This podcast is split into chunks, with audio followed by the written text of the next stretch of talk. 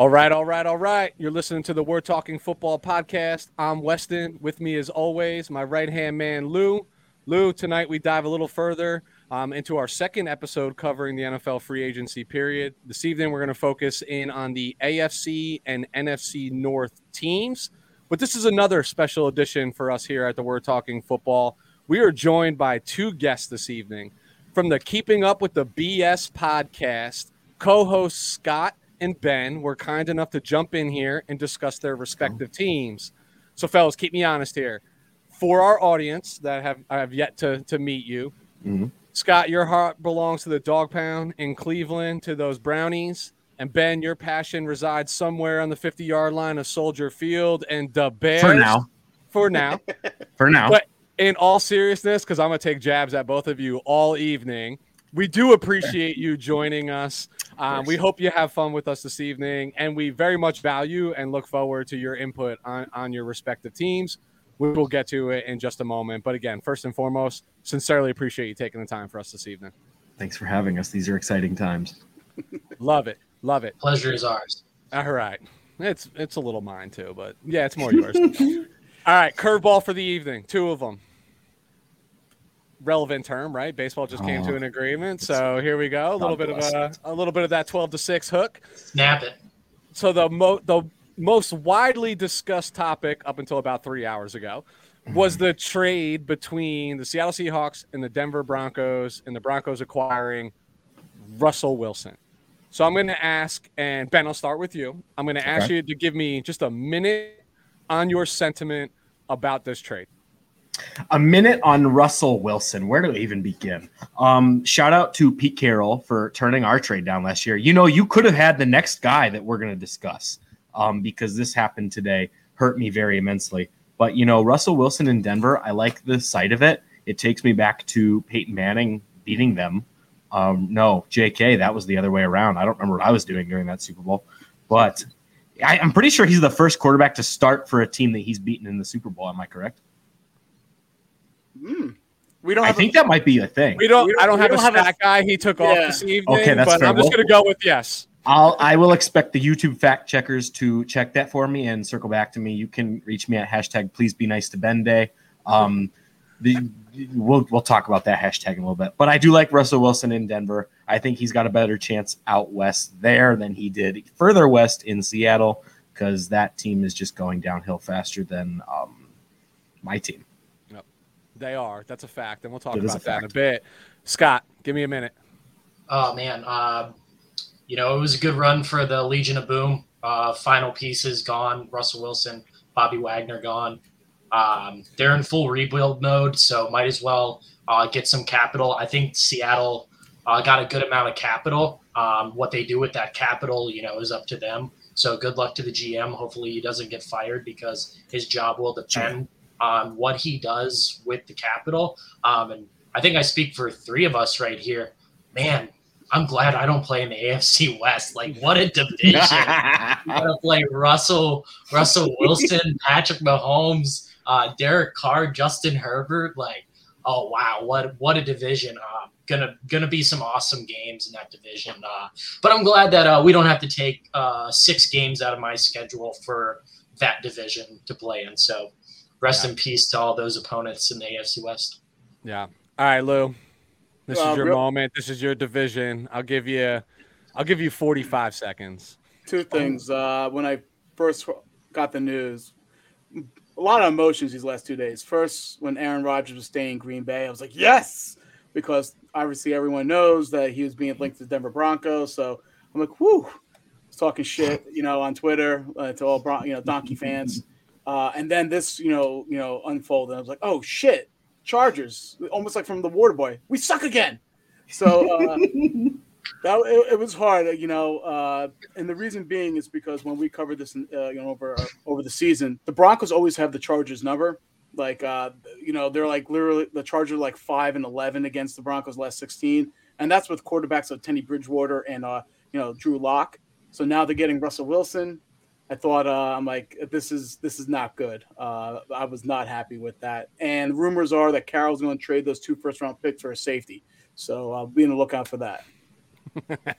like you do.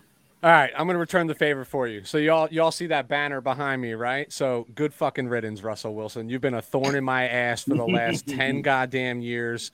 But kudos to you because you are a winner. You might be the corniest man to grace the NFL, but you are a winner, and you're going to what now could probably be argued as the best division in football, and leaving at one time was argued as the best division in football. But nobody is more excited to see this man go than I. Trust me. Um, I do honestly think Denver gave up. Like, listen, I know it's the quarterback, the most important position in the world. Um, we started the season, we, we go through like our top 10 by position. Both of us had Russell Wilson as our third best quarterback in the NFL, but a lot of that's about reluctantly, like, though, reluctantly, reluctantly, like a lot of that's about winning more than it is like statistics and things uh, of that nature. But I made this point to Lou cautionary tale here. Russell made his bones by never missing a football game since he was the starter of that team.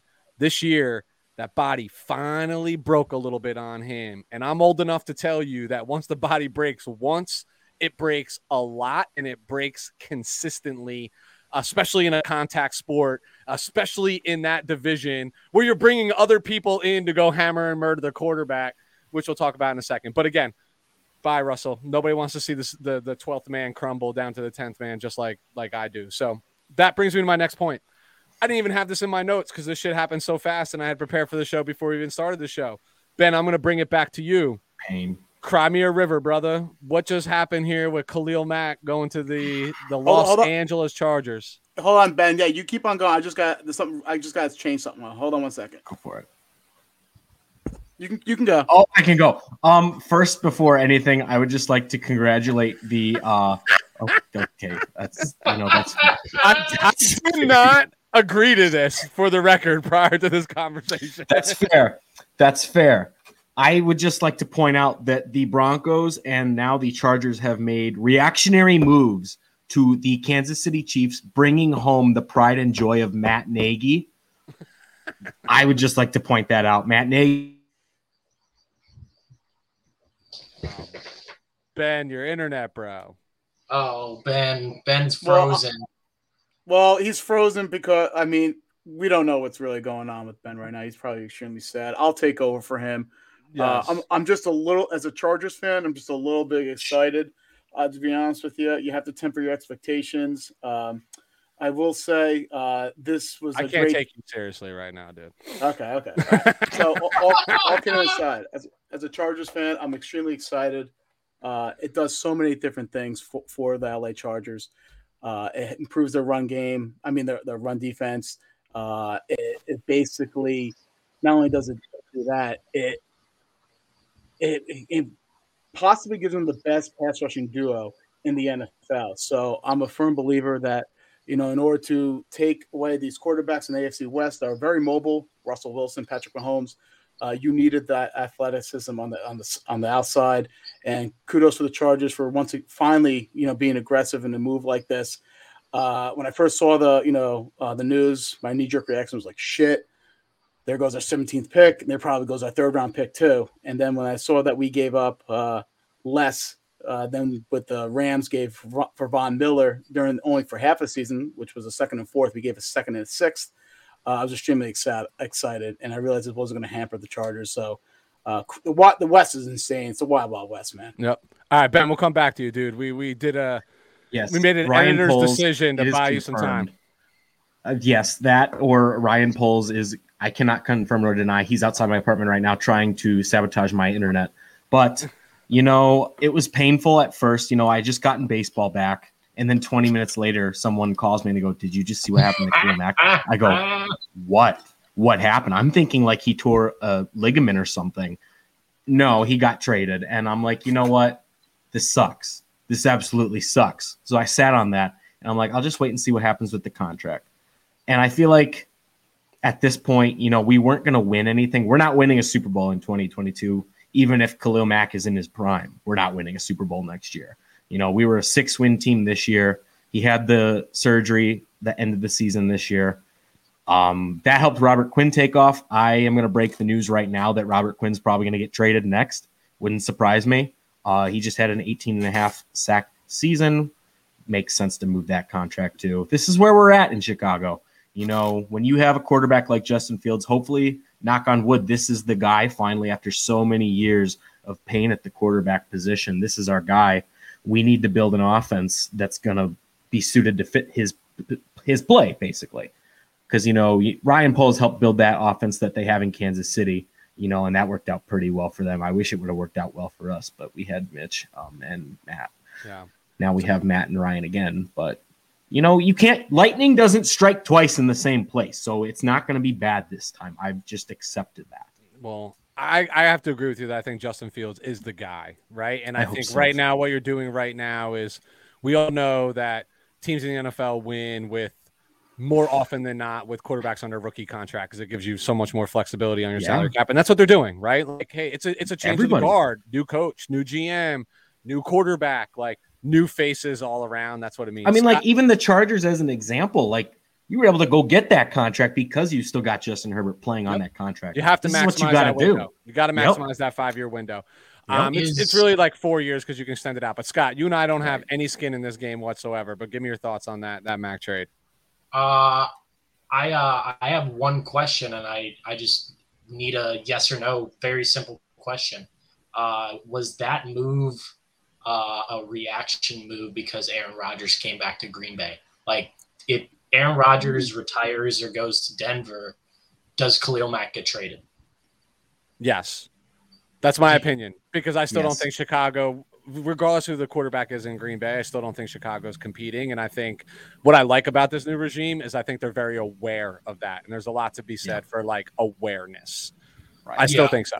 I still think that's how we got the Robert Quinn contract. that was bad would, last year if they would uh, try and um, win the division because that that division um, without Aaron Rodgers, I feel like is kind of up for grabs. So I don't know if Chicago stays more competitive um, and tries to you know be the be the mediocre guy, the you know win the division, you know at nine and eight and get bounced in the first round of the playoffs, or you know go we ahead. Are not taking the North back capital and you know yeah. try to make it a Super Bowl run.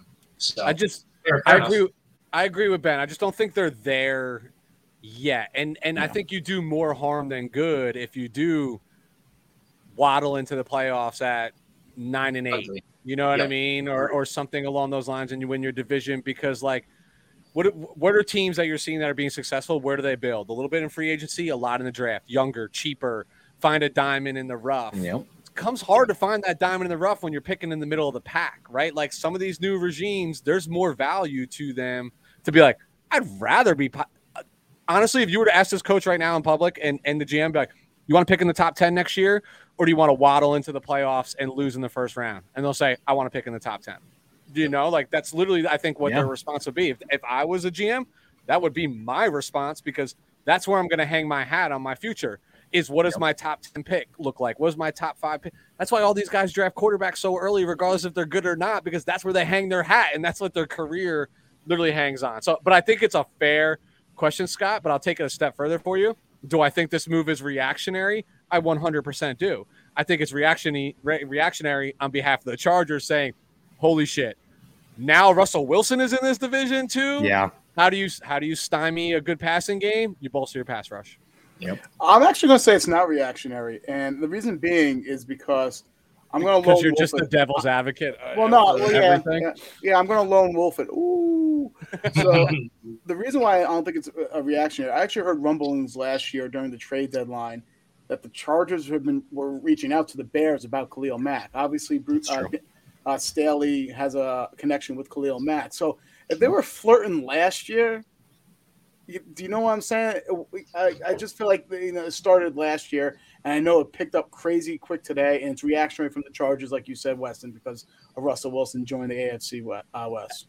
So if it wasn't like an instant reaction, like knee jerk, right, would be the the NFL uh, term, terminology there. It heightened the urgency mm-hmm. to get this done, right? At the very least, it was like, yep. yo, we need to pull this.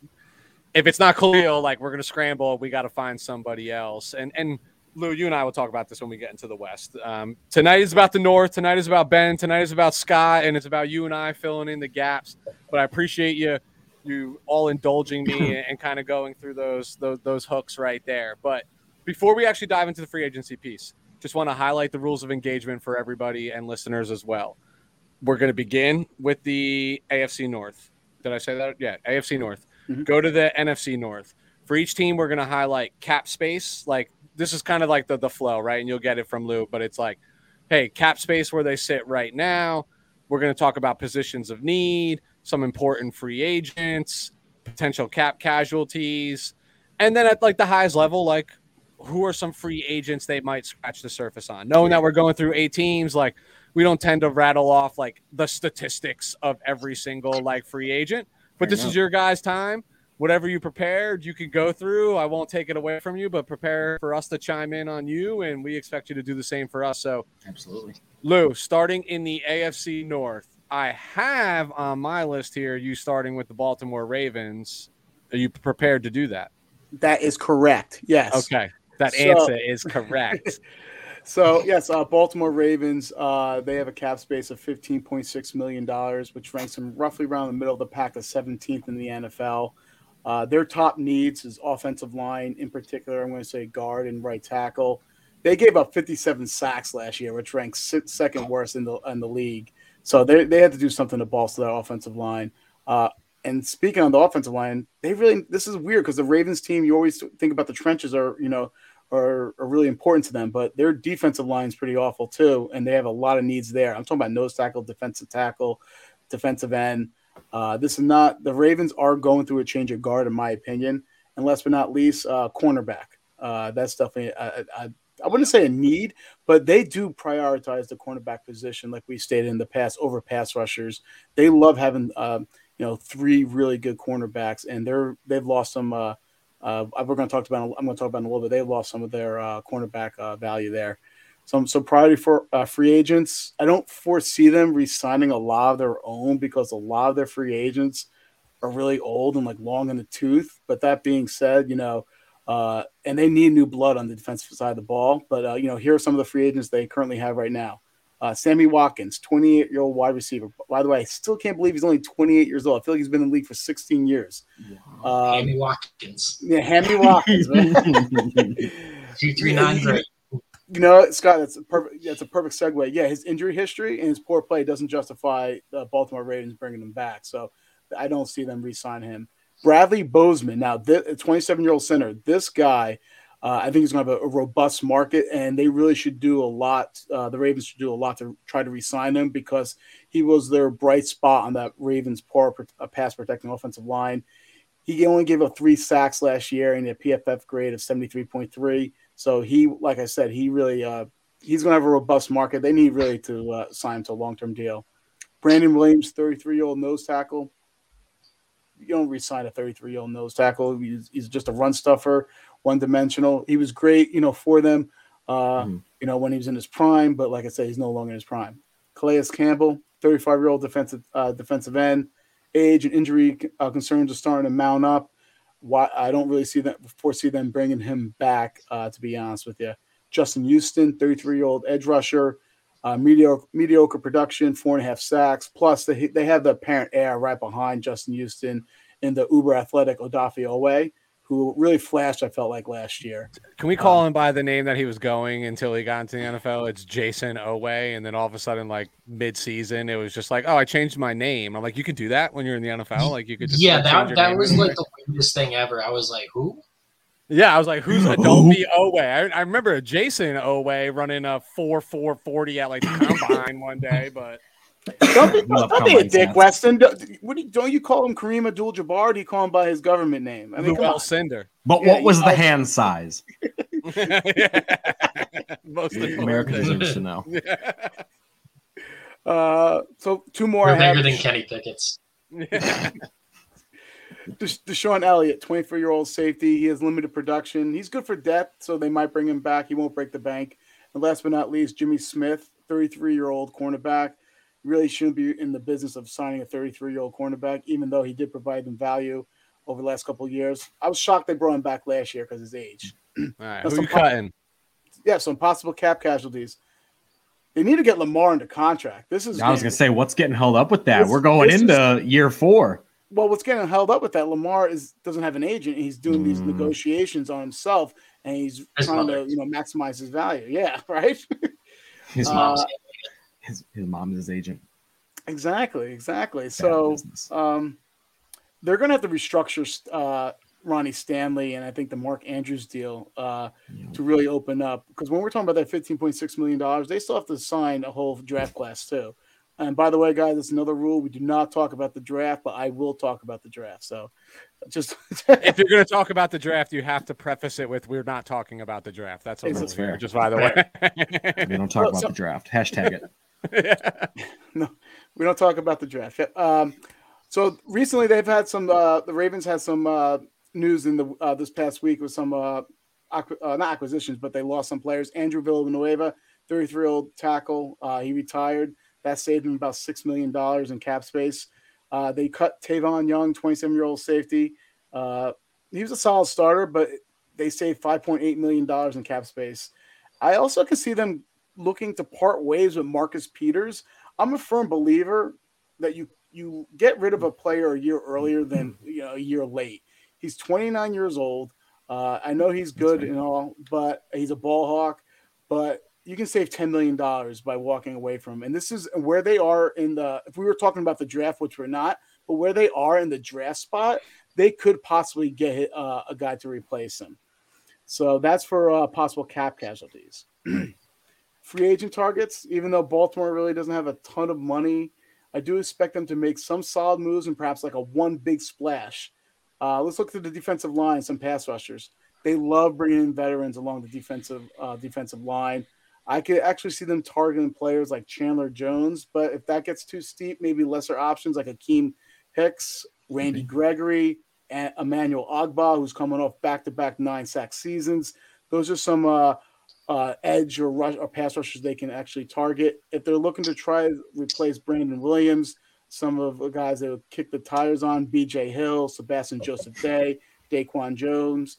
Mhm. I'm going to try to do this. Folu Ransu Fatsukasi from the Jets. Uh, he's a good, run-. Yeah, he's a, yeah, he, he's uh he, he's a good uh, run stuffer too. Football guy. Yeah, yeah. Cornerbacks, uh, Baltimore always puts an emphasis, like I said, on that back end, that defense. Uh, with the departure of Jimmy Smith, maybe they look uh, to get away from Marcus Peters, but they're gonna. I feel like they're gonna kind of steal what the Bengals did and get more value signings in the back end. Uh, maybe Darious Williams, Steven Nelson, albeit he doesn't really probably fit their scheme too much, and more because he's more of a zone cornerback. But Bryce Callahan and Rasul Douglas are all guys I think that would fit in that mold what they're looking for. And Rasul would fit right in in Baltimore. I really do just think the guy that- off the scrap heap that just continues the ball left Get him and out of my division. Yeah. yeah. Get him out of here. Get them all out of here. well, we've been Not talking just about my the, team. Yeah, we've been talking about the AFC West, right? So there's another player I feel like I'm from the AFC West can probably go to the North. Uh, Tyrann Mathieu uh, is another name to watch out. They love those veteran defenders, like I said, and he provides Yeah. flexibility as safety and slot cornerback. Think of the versatility that they love. They had Reed. They had they brought in uh, Weddle, uh, Deion Sanders. I mean, I know that's a stretch, but they they did they did. These are the type of uh, this is an organization that covets versatility in the back end. And offensive line, they're probably going to be in the mark of some value offensive linemen like James Daniels, Andrew Norwell, uh, Alex Cappa, Mark Glowinski. Those are the type of people.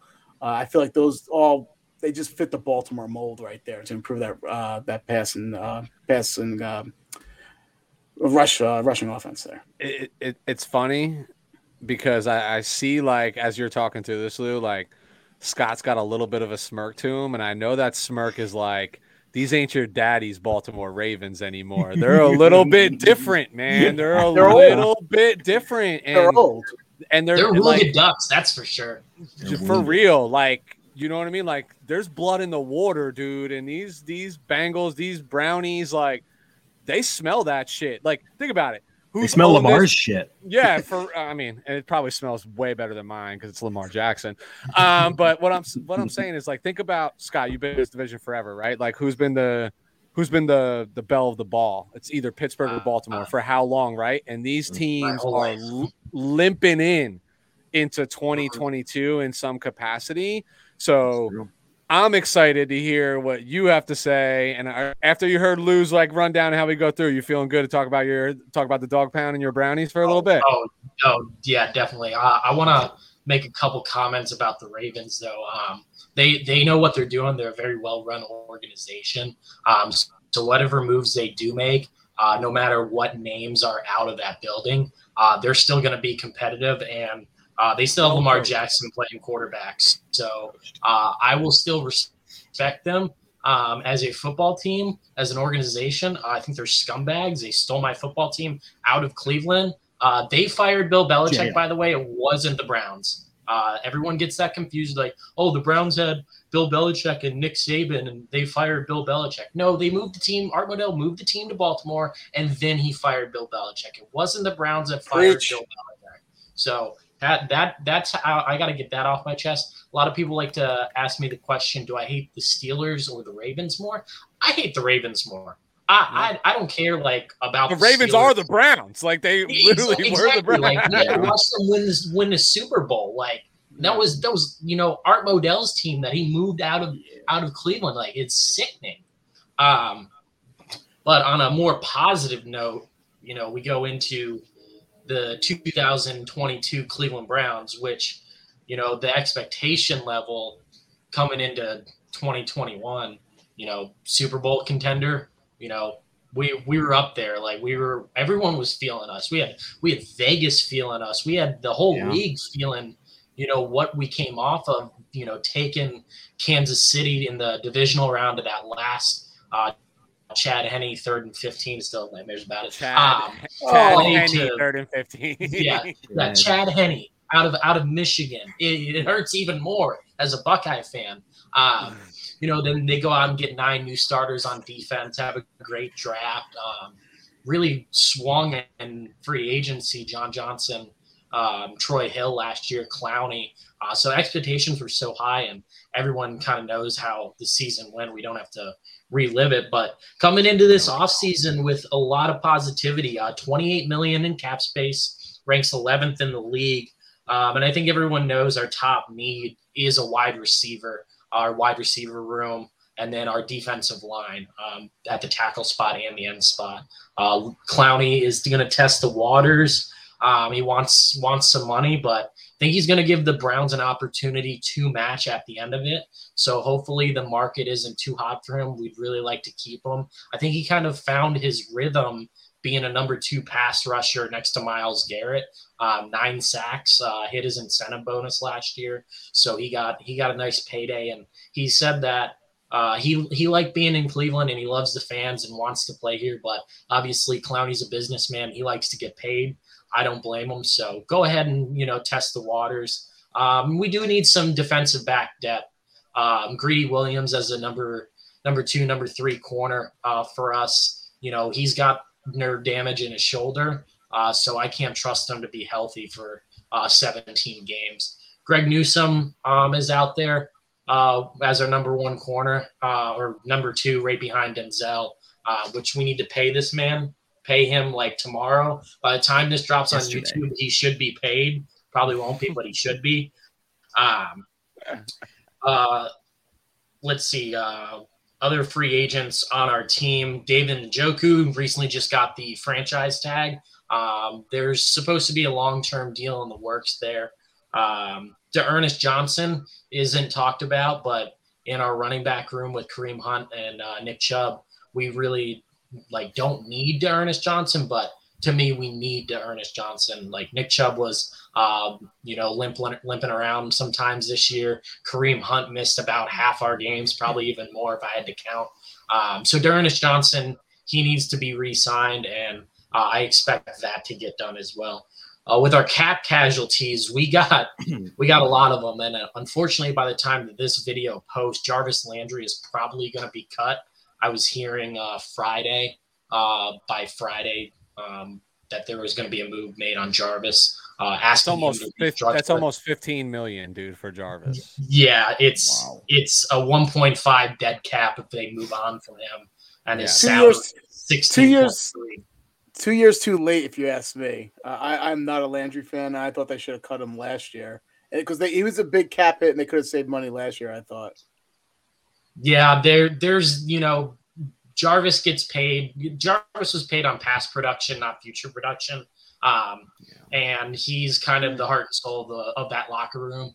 Um, obviously, we all saw the hard knock speech and what he's meant to that receiver locker room and really just the team in general and a big part of the city. So I think uh, I think cutting him this year is probably the right idea.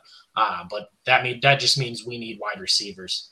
Um, Austin Hooper also has a big cap hit, uh, but it looks like uh, Stefanski is going to keep him and run a three tight end set again. Um, so, uh, Mr. You know, Austin Hooper actually leads the NFL and uh, falls after the catch. Um, new stat. That's a good stat. Yeah, yeah, yeah. Fall, falling after catch, he lead, he leads the league. I've never That's a seen that's a guy- new P that's a new PFF stat. Yeah, yeah, it's it's, it's part of the, it, it, it rolled out this year on the next gen stats. Um, falling after. the I like I've never seen a guy who just catches the ball and just falls flat on his face. What's yards after not- catch? it- Doesn't just- exist.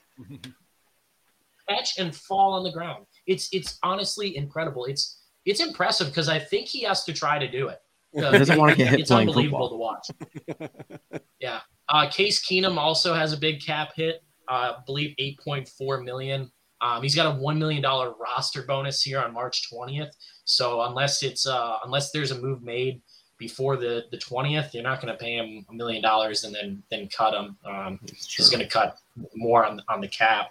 Um, free agency targets, man. Last year the Browns came out and Andrew Berry doesn't say anything in any press conference. Um, it's Mhm. honestly incredible, but it's so frustrating as a fan because he's so intelligent and knows how to maneuver around questions. So you kind of have to like read between the lines with him. Um, so I have no idea what he's going to actually do in free agency, but there's reports coming out that they want to take a swing at Amari Cooper. They were going to swing at Mike Williams. They were going to swing at Chris Godwin, but the market has kind of shrunk a little bit.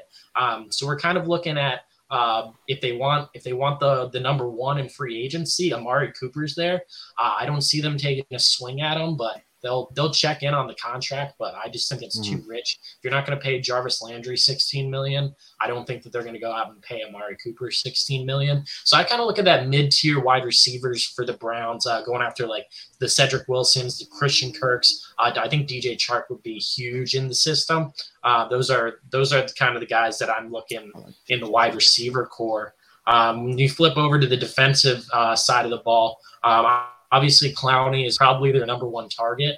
Um, and then I look at a guy like Emmanuel Ogbah. Actually, you know, the Browns drafted him. He played in Cleveland for a couple of years, coming off a couple good seasons. We never actually used Ogbah in a way that he would succeed because the guy's like six four, six five, and just had naturally raw talent. I think we took him in the second round. Like it was, it was a pretty significantly high pick um, that we used on Ogbah, but we never really gave him the opportunity to um, succeed in like a starting role. And that's when, you know, he went out, we traded him to Kansas City and he, he was decent there, but then he, really has been shining in Miami and I'd like to bring him back. Um, I think they're looking veteran defensive end.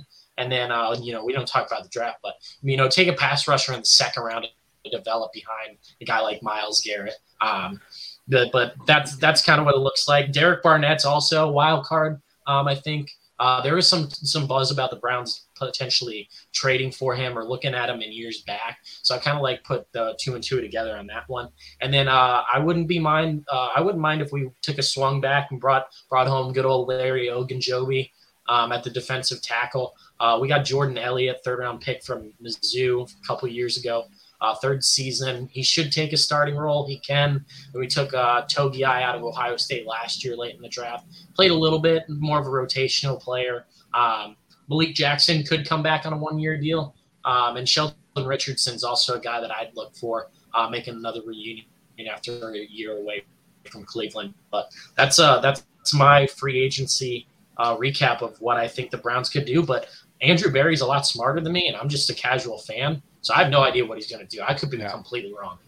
I, I think so. You make a couple good points here, Scott. Right? Like, 'cause I, f- I think sometimes you know, like we're the the Monday morning quarterbacks, right? Like, you should have done this. You should do this, right? But like, these guys are far more intelligent than we are. There's a reason why they got to where they are. So, so once in a while, we just have to just like try to be like, I hope my guy has the best intentions here.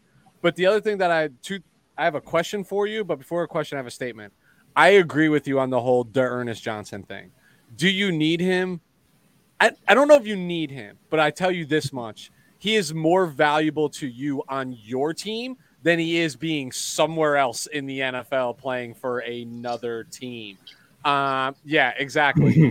Lou's been de- actively seeking that number, that that credible number two, which is what he Yeah. very much is in this NFL. And like Yeah. like you said, you, like the health of Nick Chubb, like that's a big deal, right? Like, and it felt like when Chubb was down, like y'all didn't miss a beat. You know what I mean? No. Like it, it mm-hmm. when Kareem Hunt was down, y'all didn't miss a beat. And it's like, do you spend them because he's going to want more money than he was being paid, and Yep. he deserves more money than he was going to be being paid? But do you spend it as the insurance policy versus letting him? Yep. I mean, what happens if he ends up in the AF, in the FC North and you have to face this guy somewhere, right? Like that's like that's the chef's kiss. Like you don't want that to Hey, hey, hey! If you Just love him, if you love him, let him go. All right. if it's come back, it was, I- they come back. It was meant to be.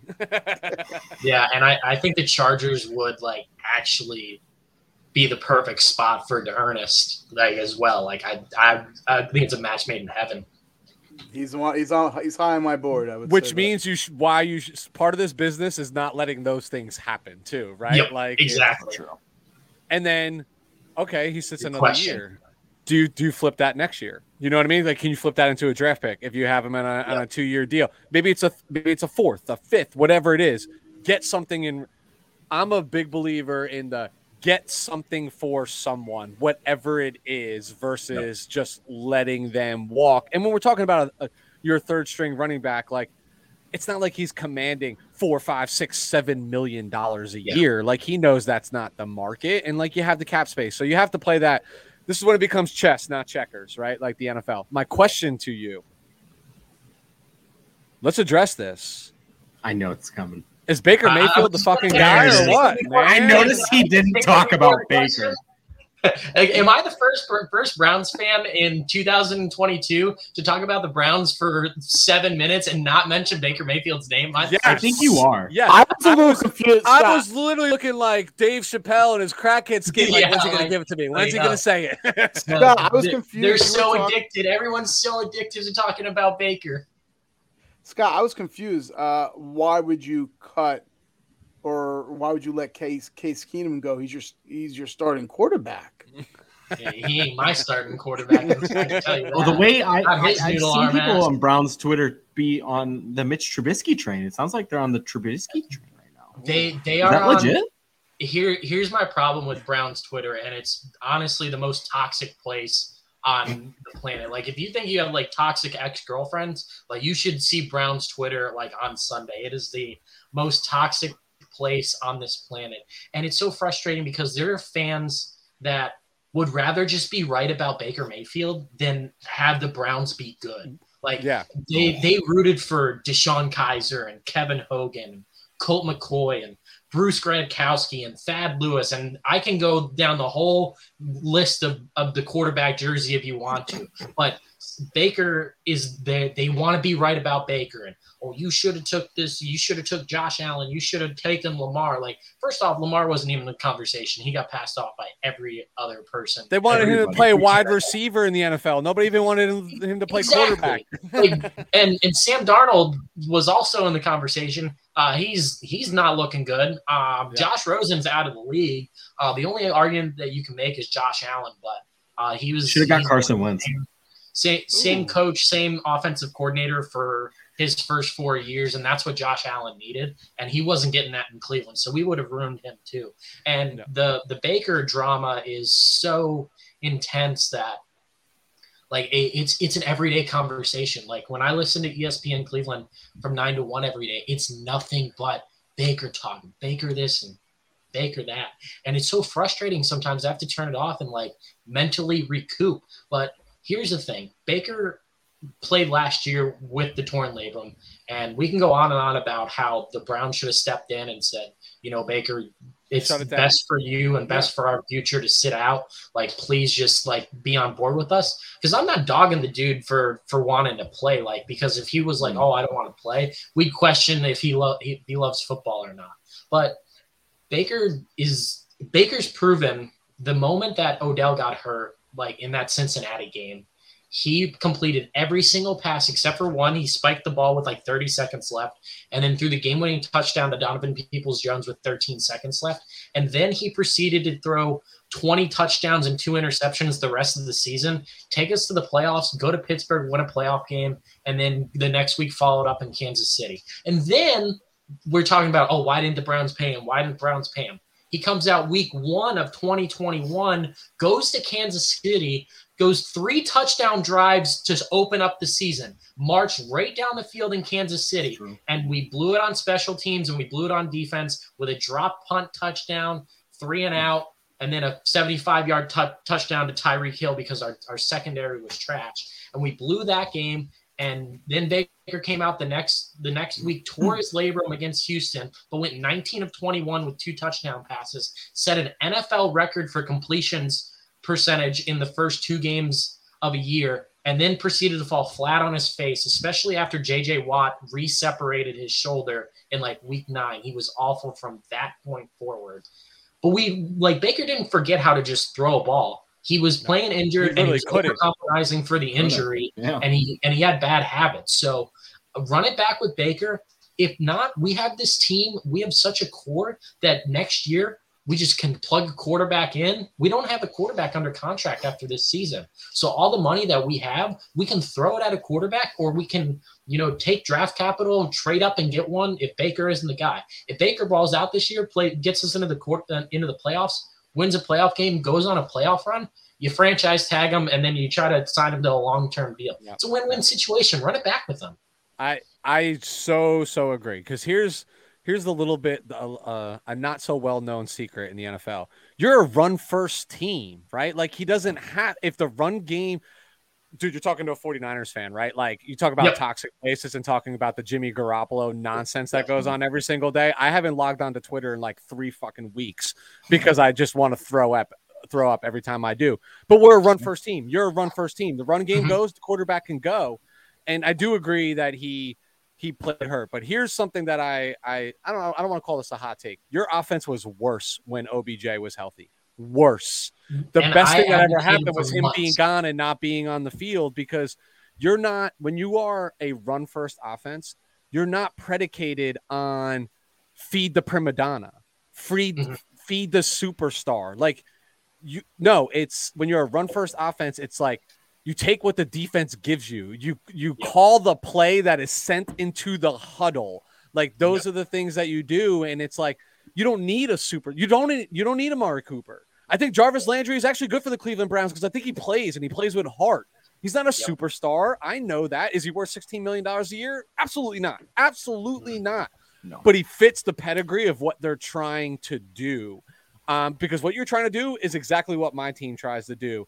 And it's Yeah. not like I know Deebo Samuel became this like budding star, but that was never the intention. It just worked Mhm. out that way, right? Like that was never the design in the lab. It just kind of worked out that way. And that's why I asked you that because I wanted to hear a Browns fan come out and pound fan come out and pound the table and say, I'm not saying he's the guy. What I'm saying is it logically makes sense that he's the guy right now. Mhm. And it, it listen, you're looking at a draft class where there is no the guy. Yeah, Maybe there's one that comes from it.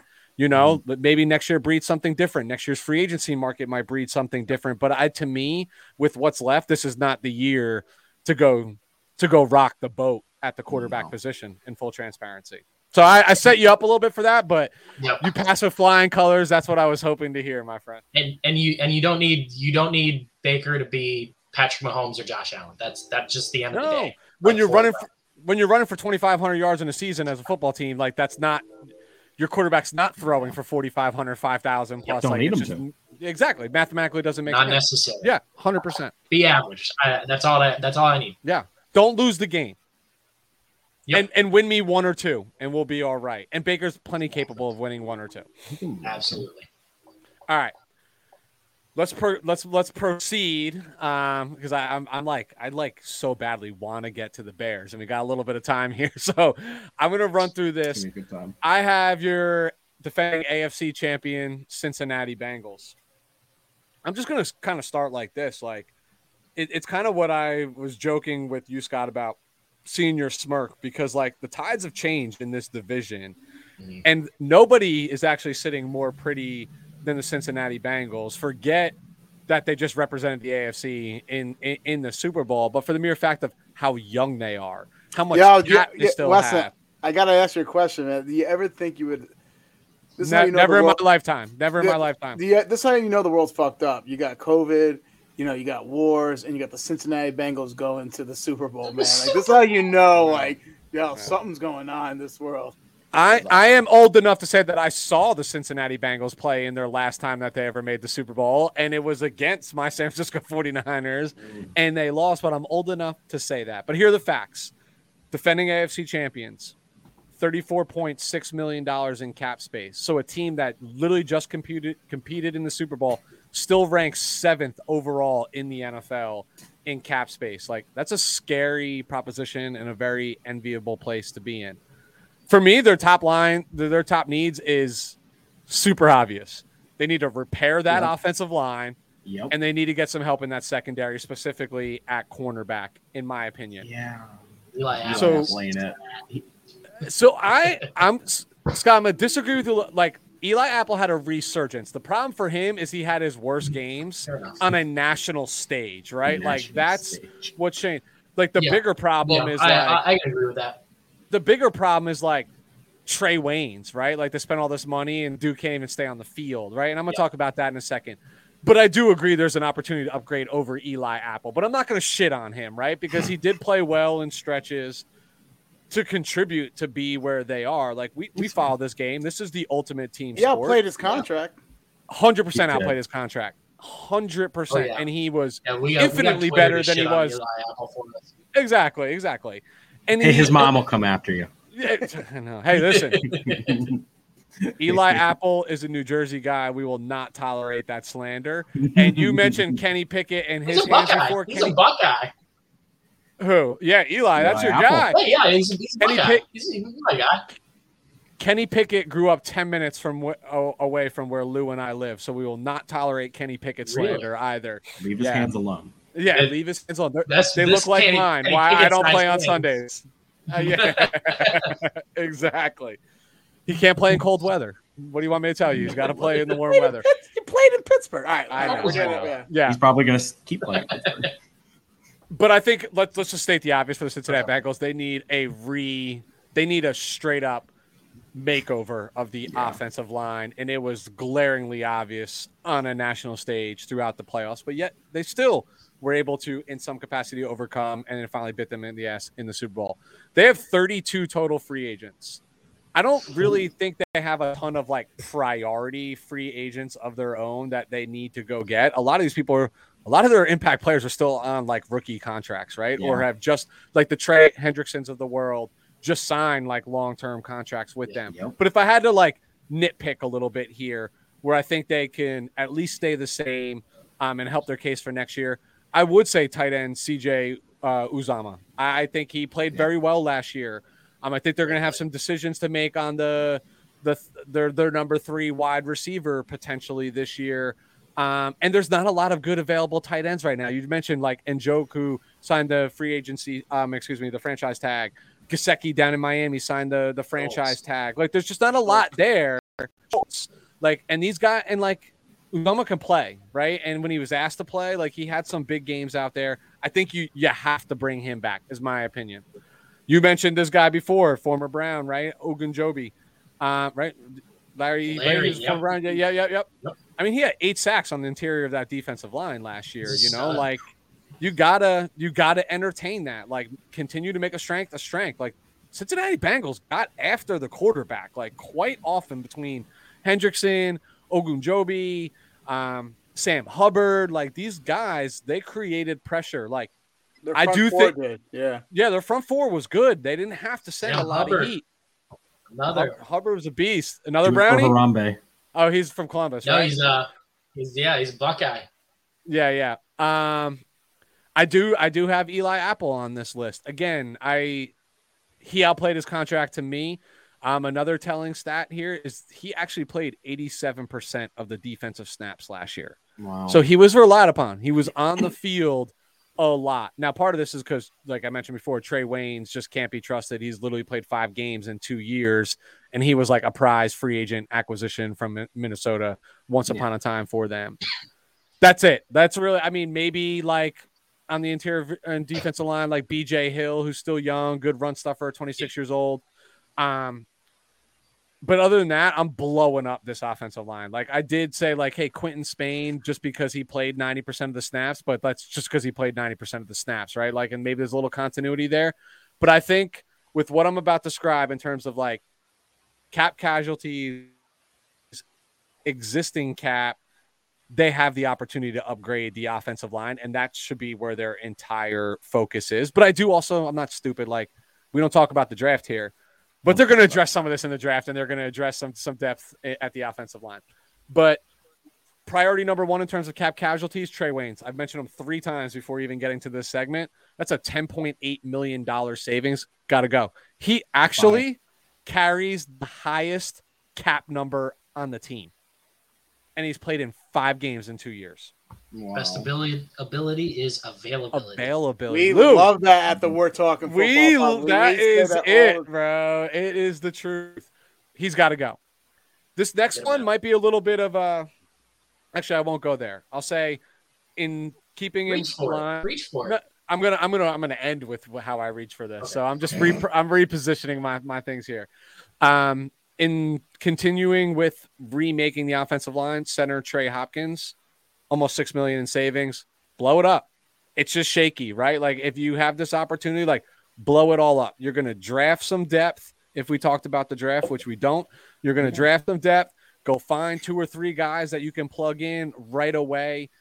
Let's be very clear about this they don't have to go get the best of the best to be an upgrade with what they put out there last year. But they're in position for one or two of those slots on the offensive line to be in contention for the best of the best. And here's the good news, Cincinnati Bengal fans you're a contender, right? Like now you're a destination that people might want to actually go to, not just to get a contract, but to legitimately compete for a Super Bowl, which is all of these superstars really want to do because they're going to get paid anyway. But where they're they going to get paid and win? So Trey Hopkins, you got to go. Here's might be the controversial one, Tyler Boyd. So it's oh, seven three po- seven point three million pre June one, eight point seven post June one designation. Again, a lot of money. Honestly, there's a lot of teams I would tell you I would love to have Tyler Boyd as my number three Freaking wide it. receiver in the NFL. I'd like to have him as my number two. Yeah, he's a good Ben, Ben, player. he, he would be your number one. He would be our number one. That literally, he would be our number one. yeah, I need a wide receiver. One, two. Why am I laughing? yeah. yeah, yeah, exactly. And and that's what makes this controversial, right? Like I have this guy, but let's be very clear. I mean, Ja'Marr Chase is a superstar, right? Um, they they have rising stars at this position, like. Tyler Boyd has almost been relegated to a slot receiver. And I know they want to air that hoe out. Like I know they want to throw Yeah. the ball, but you can go find a younger, cheaper, adequate replacement and use that cap room a little bit more strategically. Go ahead, Lou, But- counter it because I know yeah, you've been waiting to. Yeah, but why? But like, why not just run him back? They have the cap space, and you gotta understand. You're talking about uh, Ja'Marr Chase. You're talking about Tee Higgins. They're like one ACL away or one ankle, you know, what you know, uh, Achilles away from then who's going to be their number two. So I, I, I disagree. I think you keep Boyd for one more year. You run it back, and they Aren't you the have- one that said you'd rather get rid of somebody a year early than a year late? Yeah, but his play He is said not that, the- right, fellas? Fellas, you heard him say that? Exactly. He, he but- did. Can confirm. it. Yeah, but his play is not declining. It's just the opportunity. He's still a really. Yep. I think he had like. I don't think he had a drop last year all, all season until He's the, until the, Until the. Super Bowl. Yeah, yeah, Oh. yeah. awful time. fourth down or Yeah. something, or third down. Yeah. So like, it's not like Bagels. his. play- It's not getting up there in age. It's, it's not that his play is being bad. I I think d- you run that back. I I'm not going to disagree with that. I'm just saying on paper he's a prime candidate. And when you think of like target share, what you can plug in there and you you got Joe Joey Burrow, man. Like I mean you got to feel comfortable that Joe if we can keep him upright, he please we don't say Joe Cool in this house cuz that is Joe Montana. um Very true. We take we take very a lot of offense to that. Um, but in this in this particular scenario, if you have faith in Joe Cool and, and Joey Burrow, you and you can get an offensive line that protects them, like I could probably get similar production out of somebody else and it not cost me as much. I'm just I'm playing devil's advocate here. I think it's Yeah. a hard pill to swallow. Like we just heard two people say he might be our number one wide receiver on our NFL football team, but he is clearly the number three wide receiver on his own football team. So something to consider. Target free agents. Told you they need a, a remake uh, on this offensive line. They could go. They could go play with anybody. They make these cap cuts based on their cap room. They can go flirt with Terron Armstead at, at left tackle. Riley Reiff, goodbye. You, you're not even a priority to re-sign. Needed upgrade. I mean, Armstead, what one gave up one sack and I think like almost 270 pass blocking snaps last year. Go flirt with this man. Bring in the best of the best. You need to upgrade a guard. Brandon Scherff, Laken Tomlinson, Connor Williams, you name it. They can flirt with all of these guys. And even if they find one or two of these top echelon positions, like it's a tremendous upgrade over what they're putting out there right now. Center, Ryan Jensen, Ben Jones. Like Ben Jones' age, Ryan Jensen's age. That doesn't scare me because I'm competing right now. Right? Why Like, not? Yeah, why not? But also, you were talking about center. Why not uh, the center from the the Ravens? We just talked about. He's going to be Bradley Bozeman. He's going to be in high demand. And why not steal from your rival? bring them out. Anybody like this is this is the point that I'm trying to make. And this is a very envious position to be in. You just represented your conference in the Super Bowl. You have cap space. Your quarterback is still on a rookie contract. Arguably, two of your best offensive weapons are on rookie contracts right now. Like, go buy the Super Bowl. Go buy it. Like You- this is can. you're in a better position than the LA Rams were to go do it and go buy the Super Bowl. Like go True. buy the Super Bowl and it doesn't mortgage your future. This is your window. We Yeah. know your window is your rookie quarterback's contract. Go fucking do it. And here I'll throw I'll do you one better. I said they got to upgrade the backfield. Why is JC Jackson not being mentioned? Uh, he is. For, No, he is. He, there's definitely rumblings of J.C. Jackson. All in. Bengals. I'm sliding the chips You might all in right now. Let's keep that. Let's keep that Don't, quiet. don't though. Andrew Luck Joe Burrow. That's all I have to say. The, Do Yeah. not. they, Yeah. They're- they they're on to pace to do this it. Man at all costs. And he hurt his ACL in in the, in the uh, or MCL in the Super Bowl too. Like you, you could tell he was not he was not right those last couple drives. And No. I just have the that feeling that he's going that that they're going to go down that road if they don't Have if to. they don't spend or, or they don't spend capital like you have to put all of your chips into the offensive line Yeah. if you want this guy to be healthy because uh you want what, what who's their backup ryan lindley or who who is it Don't I couldn't even tell you. Couldn't it's not even a topic right for He's not- he's conversation. not joe burrow or anywhere close to joe burrow I Yeah. can tell, can tell you that also why was joe mixon not on the uh fourth down play uh last play of the super bowl i just want to know I, I've always said the Bengals won despite their their their coach, and I think their coach is awful. So I know they got. Uh, yeah, I, I'm actually really happy Zac Taylor got an extension because he's riding the coattail of Joe Burrow's talent, Yeah. and it's it's going to show in the next couple years. Like,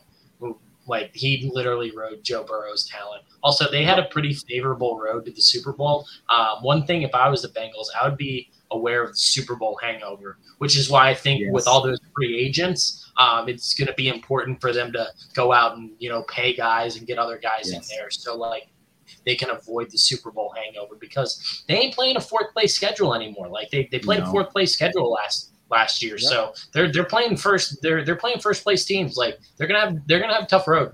Yeah. I listen, Super Bowl talking to 49ers fan, right? I saw what 2020 did to us, and it just does it's a mist that does weird things, injuries, Yep. different schedules, different pl- layer of competition. But what's different about Everyone's them, A game. like is yeah nobody's sleeping on you anymore and i'd make the same argument with the la rams that they just had a favorable playoff schedule saw a couple divisional opponents that they see three times a year like even Yes. the 49ers like who's had their number it's just like like math just says like the 49ers should have lost that game and they were dominating that game right like when all said and mm-hmm. done it's like they didn't have to go through the cream of the crop to get there the rams and the same outside of like you know the bank, I would say the Rams had to go through the hottest team in football at that point in time, but math mm-hmm. was in their favor. You know the Bengals outside of like I, I think the Chi- the Titans were pretenders as the number one seed, Absolutely. right? I think we could all argue they're probably the worst number one AFC seed that we've seen in a, in a long time. But the, the good news is like even Raiders like, shouldn't have been there. yeah. Well, don't you don't have to argue that to Lou. Yeah, I, I, I, I just likely. to, I didn't. My bad. That was that was a stab to the heart. My bad. too, too, too, too soon, first of all, and secondly, we're- we are we are playing we are playing uh, chess, not checkers, my friend. We wanted that third Chess, step. not checkers. We are playing. We wanted that third because we, finished in third place then because of that. Uh, that we're gonna we got a better schedule this year now because of that. Yeah. so Exactly. We play you guys. playing the long Schedule game. enemy. Schedule Hey, guys. yo, Scott, that was a hell of a game though this year. Oh, it was frustrating, but it was it was a hell of a game. Yeah. You know Like, what for wasn't a hell of a game? Week three. for us. Who Ben enlighten me? What was week three? Um, week three, Scott and I flew to Cleveland, Ohio, and I got to watch Justin Fields put on his ass nine times. I do remember that It- week. it was- you I- that was his second couldn't- start, we- right? That was his was second his, start. that was it was his first because the week start. Yeah, it was before ours. Andy Dalton got hurt. yeah. So his first career start, I was excited. I'm like, you know what? I'm all in. And then we did nothing to scheme any kind of cognitive offense. not It was- Justin Fields' fault. to be he fair- set Not Justin Fields' fault. Matt Set up for Nagy. failure, Matt yeah. Nagy's fault. The Everything best was Matt Nagy's video fault. of that weekend happened. Uh, I think it was say yeah, it was Saturday night. Uh, the best video of that weekend was Saturday night. We got on the jumbotron at We Progressive did. Field, slammed We to did. Miller Lights. we Like, it's did. Awesome. Cleveland legends. It was all All right. downhill for the Bears after that. It I'm gonna was. get I'm gonna get out of the Bengals here. I'm just gonna say that like in normal circumstances, I think they have the ability to circumvent that Super Bowl hangover because of where Mhm. they're sitting, right? Like they're Yep. like if the Rams had lost that Super Bowl the way they went all in, I would say they were fucked in 2022 moving forward, I would right? say they Like wouldn't make the playoffs. Okay. yeah, Spicy, right? Like it, it just I mean, the happens. Ravens- I mean, no way dude, the Ravens suck struggle again. again this year. Like there's just Scott doesn't want to hear that. Scott doesn't want to hear that. He just went he just went deaf Helen Keller on us. Dumb and mute. sometimes All you gotta pretend. Uh, yeah, sometimes you got to. I get it. So I'm gonna get out of the Bengals. I'm gonna kick it over to Lou. Lou, final piece here for you is Pittsburgh Steelers. is the Pittsburgh Steelers, Aw. and then we're gonna get out of the AFC. We're gonna get into the NFC, and Ben, it is your time to shine. So you got to hang with us for at least one more team here, and then it's your We're- moment, buddy. We're holding on. Go Bad, check, yeah, that, go check that Wi-Fi right quick, just to I'm make gonna sure. check the Wi-Fi real quick. I'll, I'll, I'll make this quick for you, Ben. Uh, so we are. I am talking about the Pittsburgh Steelers here. Uh, no longer the steel cur- cur- uh, curtain, more like the chamois cloths now because of the changing because of the changing of the cards of the guards that we've uh, talked about. No longer is this a Ravens and Steelers division. It's now the Browns and Bengals. So cap space for the Steelers. Shockingly, they have twenty eight million dollars, which uh, ranks them top ten in the NFL, right around the eighth spot. Their top needs: elephant in the room, room quarterback. Uh, you know, One more year. One more year. I, I know, you know, you know, I know Scott. definitely wants- Jimmy G, Jimmy G. That's not gonna happen. That's not gonna Indy. happen. That's not Mason gonna happen. Rudolph deserves a revenge tour. Yeah, been on national television over the head. I'll Jordan to- Love. I'll, well, that could possibly happen, but I, I, I doubt it though. But I don't think that. Uh, we'll get to later why Jimmy G will not be in Pittsburgh. Uh, so o- other than uh, quarterback, their entire offensive line, they tried this, you know, experiment with Zach Banner at the left tackle, and that's just not a winning formula. And outside of Kendrick Green, there's no one on the offensive line you can really build upon. So they need uh, uh, influx of talent uh, amongst that front, uh, that, you know, the front of the offensive line, and they also need some cornerbacks too. So um, some of their priority free agents, they got TikTok Smith Schuster, their 25 year old wide receiver. He, you know, after a hot start his first two years, Pittsburgh felt comfortable enough to let you know Antonio Brown, you know, to leave. They traded him away, obviously because of his antics. And there was a discussion: Is Juju Smith Schuster his production predicated on Antonio Brown still being there, uh, or, or you know, because Antonio Brown was such a threat? And then Antonio Brown was not going to be there, so Juju Smith-Schuster was going to get all this attention. Guess what? Yeah, it was predicated on Antonio Brown taking away all the uh, the deep coverage, uh, the double coverage away from him because he's it's been a disaster the last couple of years with Juju Smith-Schuster. So um, I don't feel I don't I think you know what that's a divorce that's going to happen. Uh, I do I, I, actually think Juju uh, ends up. Well, we'll talk about later, but uh, perhaps a, a, little out west, uh, not here, but uh, another team that can use him that rhymes with Kansas City Schmeefs. So uh, outside, that's a quick plug for our AFC NFC West show. Yeah, exactly. so uh, Trai Turner, 28 year old guard. Um, he gave up seven sacks last year. They can't bring him back. He's been, he was awful. Uh, Chukwuma Okorafor, 24 uh, year old right tackle. He had 11 penalties. Uh, once again, he's more probably rotational or swing tackle. They can't make him a starter, so I don't think they bring him back either. So possible cap casualties. I think all their players are really replaceable. Uh, I would say everyone but Najee. I'm not everyone a Najee. Najee. I'm not a Najee fan, but uh, all these people I'm going to mention, I feel like you know you can get rid of them. Zach Banner, like I said, five million dollar cap savings. Scott's loving it. Uh, five million dollars cap save, uh, cap savings, uh, one point six money, uh, one point six million dollars in dead money. Uh, Tyson Alualu, 34 year old interior defensive line, uh, minimal dead money, less than a million bucks, cap savings 2.5 million. Cameron Sutton, 27 year old cornerback, once again, minimal uh, dead money, 700,000 ca- uh, cap savings of 4.5 million. Uh, they got Joe Sh- Schobert. They're, it's funny because their linebackers, the middle of that uh, Pittsburgh defense, I feel has been real weak. Uh, Devin Bush played real well his rookie year and then has been downhill ever since. And they acquired Joe Schobert, who is a, a tackling machine. You know, he's had 100 tackles over the last five years. But you have to understand, tackling that the all, tackling doesn't just mean you're a playmaker. It, it, doesn't mean you're a good player. I know some people. the guys in front of you don't know how to tackle. Yeah, so I, I, I, just think you have to be wary of uh, looking strict, uh, statistics, just at statistics there. So he's a solid veteran presence. Uh, so they could uh, part ways with him and bolster that interior, uh, you know, of that defense right there in the middle of that defense. Uh, they would save 7.8 million dollars from him and have a dead money hit of 1.8 million. So some free agent targets. Now, once again, we're going to start with the elephant in the, the room here. Quarterback. All right, you're talking about Jimmy G. He's not going on there. Tomlin literally said mobile quarterbacks are the wave of the future. Having mobility at the position is something that would be desirable. Jimmy G ain't moving. Get Kenny Pickett in there. He's moving from San Francisco. I just don't. He just ain't moving in that pocket. It's just, it's just that, like the last couple of years, Tomlin has been a slave to the the, the corpse, the decrepit corpse of Big Ben, uh, not being able to move. And I feel like he's like, you know, seeing what all the other teams that have that's been having success, Josh Allen, uh, you know, Herbert, uh, you know, Patrick Mahomes. These are all people in his conference, all teams that have mobile quarterbacks.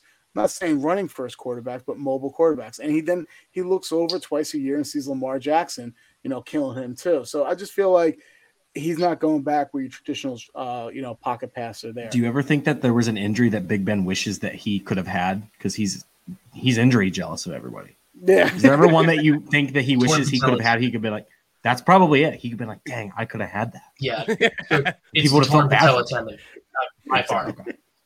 Patella tendon tear easily, no hesitation. I feel like Lou. I feel like you're sniffing at like Marcus Mariota or. Wow, I, I, I swear to God. No, it's. I don't think Deshaun. To be honest, Mitch. His no. his stuff Money gets set, settled tomorrow though, so like he could be traded. So West, yeah, apparently uh, the uh, the Panthers are sending uh, pro scouts out there to his jury, uh, to his uh, to his uh, live jury. streaming. Yeah, they're sending pro scouts out there. We want to see how he's looking. That's what they're doing instead of March Madness. so um, yeah, NFL no. is man. Yeah, Weston, you, you know me well. It's Marcus Mariota. I, I definitely think they bring in Mariota, draft a rookie uh, quarterback. I think they, you know, we're not talking about the draft, but if we were, I think uh, Willis would be their apple of their eye. There's no way he gets to them, I think. And so that's why they probably will do a Mariota and then a Kenny Pickett and just go from there. Uh, but once again, we're not talking about the draft. Look for them to get a little faster on the uh, on the boundary of when it comes to the cornerback position. I think a name to keep in mind is Dante Jackson. He's fast, he's explosive, and he's really good in, in zone coverage. I think he would come uh, fairly cheap too. So Dante Jackson is a, a player I think they can t- uh, target uh, at the cornerback position. Terrell Edmunds, their starting strong safety, is a free agent, and his play doesn't warrant Pittsburgh bringing him really back.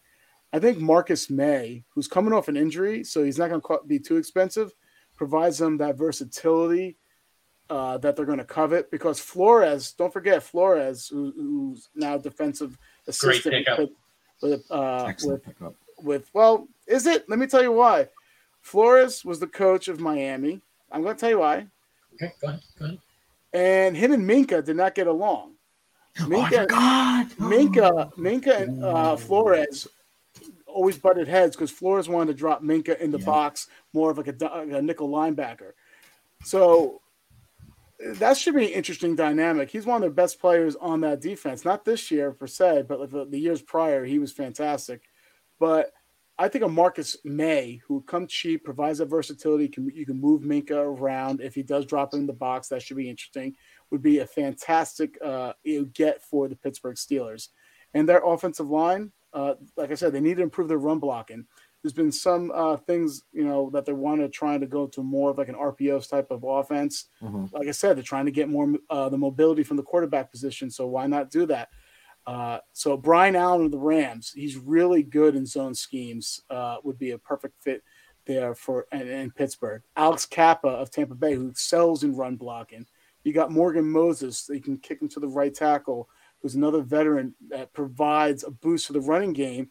He graded out above 65 uh, uh per Pro Football Focus as a run blocker.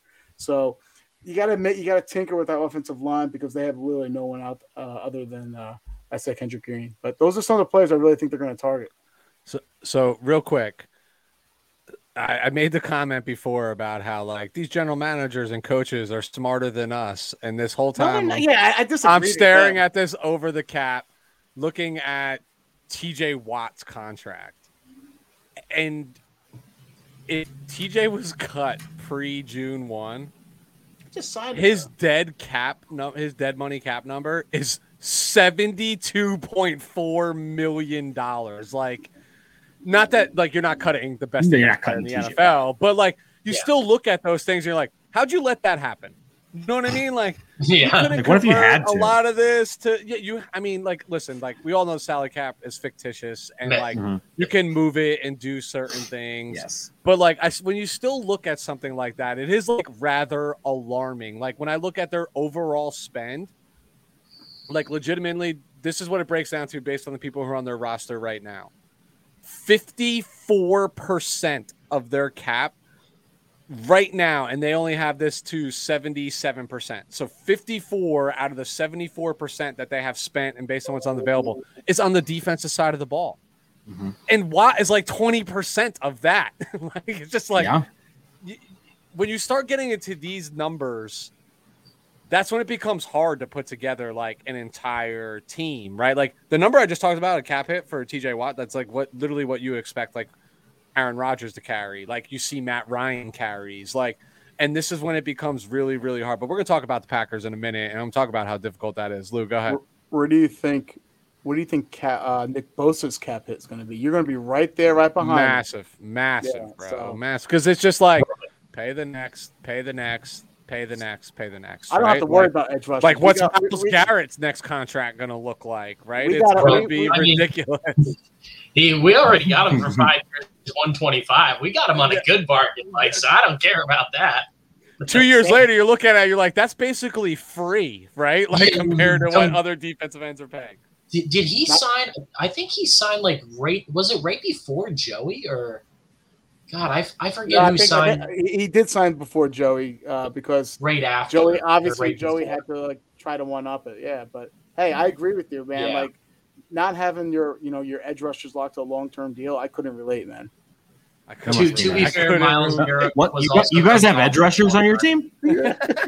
You guys have edge rushers still? I didn't know you could do that. Speaking Yeah, of like- that, I think this is a hmm. great segue for Ben. Now we got to hear from Ben in the Chicago Bears. Yeah, Ben, this is your time, dude. You've been very. I'm gonna give you. I'm gonna tell you how long you've been patient. You've been patient for one hour, 14 minutes, and at this point, 42 seconds. I, This is your time. We are in the NFC North, which I think is like the most classic NFL division, right? Yeah, like when like I think Lombardi of these Dallas. four teams, like this is what I think of when I think of the NFL and like the legacy there. So you have been a patient individual. It is your time, my friend. Let's lead in with the Chicago Bears. And by and, and remind you, Let it all this out. is your di- Let this is your division. Yes, a let it all out.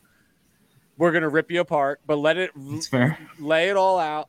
But this is also your division. So as Lou and I go through the Packers, Vikings, and I'm gonna wrap up the Detroit Lions. That's how we're gonna end this tonight. That's like fair.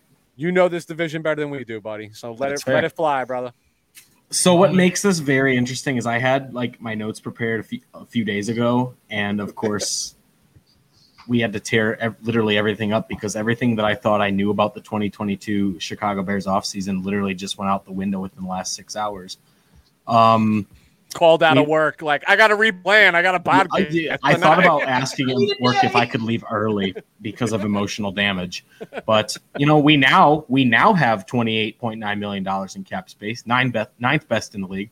Um, similar to a lot of the teams that we talked about tonight, offensive line is a key issue, and it's not that some of these guys play bad; it's that some of these guys are so soft. You know, the one thing that from this past season, besides just getting to watch Justin Fields, that I think about a lot is I think it was the Monday Night Football game at Soldier Field. It was Bears Vikings. Um, Vikings guys like shoving Fields and stuff like that. So Teven Jenkins goes up and he shoves him right back. And here comes Germain Ifedi, you know, like, oh, I'm like, oh, we're gonna get into a brawl. No, he shoves our own guy. I'm like, oh, cut his ass. Get this son of a bitch out of Chicago. I'm done with this. And like Terrible game, by the from way. that moment. That, by the way, yes, it was horrible. I do not like Germain Ifedi after that. I hope I, I think he's a free agent. If not, I hope he gets cut. Um, but Ryan Poles is kind of, you know, outside of the Khalil Mack trade today. I'm still okay with Ryan Poles, despite him ripping my heart out today and throwing it on the ground and stomping on it a few times. I think he said a few things leading up to now where I think I kind of know where we're going. You know, we don't, we don't talk about the draft, but if we were, that's where we're going. We're going with offensive line. You know, we're gonna with all this cap space. I think we're gonna see him try to patch some holes with the offensive line, but we'll get to that when we start talking about some of those free agents that I think we're gonna be in on. Um, obviously, you know, talking about Tyler Boyd, we don't have a true number one wide receiver on this team. Darnell Mooney's good, but this reminds me exactly of Brand. Uh, oh God, Brandon Marshall. That's throwing it back to the Jay Cutler years. Brandon Marshall and Alshon Jeffery. Like he's the Alshon Jeffery. He got all the targets because Brandon Marshall was always double covered. That's what Allen Robinson was for this team. Um, Allen Robinson not getting the franchise tag. I'm okay with it. I, you know, you could third just year in tell. the row. Yeah, you better be okay with that. I'm okay with that. You could tell the guy just did not want to be there. And you know what? Quite frankly, how can I blame him? You know, we've tagged him again, and then it just looked like again coaching schemes. It looked like Matt Nagy just said, "Allen Robinson, yeah, fuck that guy. We're not going to throw it to him. Don't even look at him. Don't even look at him." Because like I, I full heartedly, I apologize to everyone who drafted Allen Robinson in fantasy football this year. But to be fair, you drafted a Bears player that wasn't Dave Montgomery, so that's kind of also on you. I can't claim that. Uh, no defense for that. Bad. For. Yeah, like it's ju- yes, yes. Um, I will say Khalil Herbert. I I like having a, a good Yeah. backup running back. Damien Williams, don't think we need to bring him back. I like Khalil Herbert as the backup. Mhm. Um, but obviously, offensive line and wide receiver, I think the top two needs for this team. It's going to be all offense moving forward. Like I said, if we weren't if if we had to be talking about the draft, I would talk about that. But you know, defense. Defense we'll bring is you just a- back when it's time to talk about the draft, Ben, because I know that's where the focus is. So it, Yes, We'll that's give you that's that all I have to look forward to as a Bears fan is the Ben, let me ask you a right question. With your first I'm round pick, with your first round pick, who do you? Oh no, We don't have that. I know. Okay, but to be fair, to be fair, I would make that trade seeing the, he just heard it. to be fair, knowing what I know right now about the quarterbacks that are available at this moment, let's say let's say we don't make that trade. We picked up Mitch Trubisky's mm-hmm. fifth year option. Let's say the season turned out the exact same way. Mitch Trubisky's pro- most likely gone. Matt Nagy's gone. I would rather have made that trade with the Giants than drafted anyone that's available right now. Hundred percent. I actually Yes. Weston I Justin talked- Fields would go number one overall right, right now. Agree, and 100%. and Yes. Weston. We're not talking about the draft, but Weston and I were, have alluded to in the past about this draft. It's a weak draft, I personally It's think. very weak. I didn't. I don't mind giving away draft picks this year. Uh, right. because I feel like it's really weak. It's just a meat and potatoes defensive, you know, defensive Mhm. like interior defensive lineman draft. And I'm sorry, I think I agree with you. It's the fact Right. that you you're not missing out on anything, in my opinion. Right. So I'm like, okay, well, that would have been our first round pick this year anyway. So I'm good with Justin Fields. Um, I like having the, the two picks in the second round now because, you know, it's like leading up to today, I was like, are we going wide receiver? Are we going O line? Like, what are we going to do? Now we can address, address both. But we're not talking about the draft. So No, I'll, no. I'll, we're not talking about it. Obviously, right now, I think that Ryan Poles has decided that we're going to go younger and cheaper on defense. So I think that you're going to see he's going to plug some of the holes on defense because obviously he's not going to put the 32nd ranked defense out on the field this season. You know, like you got to put people on the field just to get asses in the seats. So, you know, Akiem Hicks not coming back. There's no way he's coming back. school. Okay, okay. Robert, probably. Like I said, Robert Quinn could get moved. Wouldn't surprise me if he didn't get moved. We'll see what happens with that. Obviously, if we're trying to just save as much money as possible, I I could see them moving him. I think right now I saw right before we started the Bears have next offseason 123 million dollars in cap space, which that to me It's a lot of has me ready to write this season off. Like, yeah, I'm, I'm ready for another four or five win season. We'll have a first round pick next year. Let's just see what happens in 2023. Hey, you also Um, have an extra sixth round too. We do. We have an extra sixth round pick next year. That is another draft pick. We will. We will build. It's like Ryan said. We will build through the draft. We're taking the North back, just not this year. Asterisk. um, secondary help. I I love Jaylon Johnson. I loved seeing him get to be the number one cornerback this year.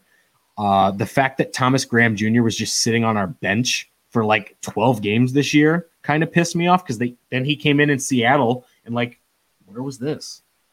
Where was this? It's just been at CB2. We've had a revolving door, and I feel like that's just been the constant uh, issue with our secondary ever since we let Adrian Amos go to Green Bay for nothing. Uh, Eddie Jackson, kind of a bum, can be, cannot be. He's a ball hawk, though. Don't forget, he's a ball hawk. Um, don't know if he had any interceptions this year. I have to look that up. Um, You- you Priority free I'll be stat boy for you right now. I'll be stat I boy appreciate for you. that. I appreciate that. Uh, priority free agents, I think number one on this list has to be James Daniels. You know, if we're talking about the offensive line, that's the only guy that I would like to have back, with the exception of Cody Whitehair. Um, James Daniel, he's only 24 years old. I think you have to keep him around just because, I mean, the Bengals, if I'm an offensive lineman, look how much money the Bengals have to spend. They were just in the Super Bowl. That's my first stop. That's my first stop. How much can you pay me? And then I'm going to see other teams. Uh, Tashaun Gipson, he's 31. He's on the wrong side of 30, but we don't really have anyone else that's set in, to play safety besides Eddie Jackson. um, and he can't do them Who hasn't had, a, had had an interception in two seasons? Thank you. Thank you. I appreciate Mm. that. I needed that. Yes. Eddie Jackson, I would say he might get traded, but I don't know who would want that contract right now. Uh, Certified Ja- bum. Jakeem Grant is probably coming back just because, you know, we traded for him and then we need someone at the return specialist. You know, when you think of the Chicago Bears, you think of Devin Hester, you have to have a great return specialist, which, by the way, not a first ballot Hall of Famer, pisses me off. Hall of Famer Devin Hester to you. Yes, should be. Should have been first ballot. Should have been first ballot. I will not never not be mad about that. Um, but you know, similar to like kind of like when you were talking about the Bengals, like we've got some free agents, but there's not really anyone I need back besides James Daniels, honestly. Like I think with the cap space that we have, if we were talking about the draft, you could answer some of those questions with that. So there's nothing I really need back besides James Daniels. Cap casualties, I think your biggest two that we're looking at right now is Eddie Goldman. You know, 2020 he sat out with the COVID concerns. That's fine. That's fine. I'm not COVID shaming. Um, but then last year, trying to get him back to camp was like pulling teeth of a little kid at the dentist. You know, he didn't want to come back, and I said we should just cut him last year. Uh, then eventually came back. All of Chicago was pumped. We're like, yes, we got our Eddie Goldman back. We got our guy right up the middle. He's going to pair with Akiem Hicks. This is going to be monstrous. Guy sucked.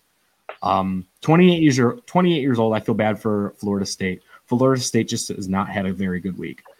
Um, Nick Foles, gone. Please, gone. I, I can't. I can't anymore. I cannot. Super Bowl MVP Nick Foles to you. Super Bowl MVP Nick Foles to me. Um, I hate him ever since 2018 still because of the double doink game. He's he was the he was our third string quarterback last older year. Or- He was he was a healthy scratch every week. He got paid three million dollars to hold a clipboard. Actually, I think he got paid more than that. Dude was out there doing cardio. We, you know, Yo, Ben, they should trade him to the Commanders.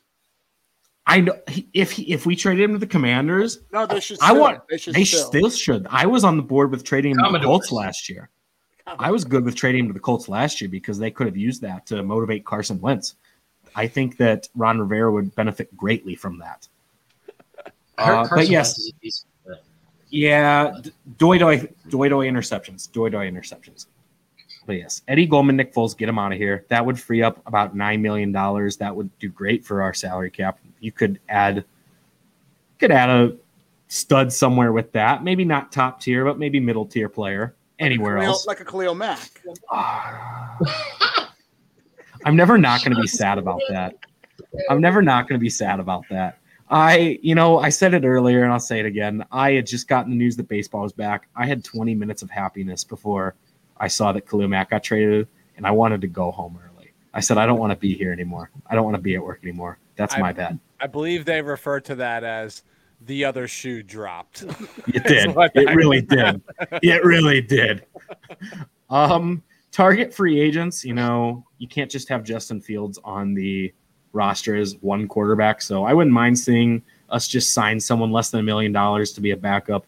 I don't need to pay someone $10 million like Ryan Pace decided to give Andy Dalton to start a game and a half and then be the backup for the rest of the year. Don't need to give out that kind of money. Offensive line, some of the names that have been thrown around tonight Brandon Scherff, Ryan Jensen, Alex Cappa, James Daniels, Bradley Bozeman, any of those guys could come in. You just slide Cody Whitehair out over to guard.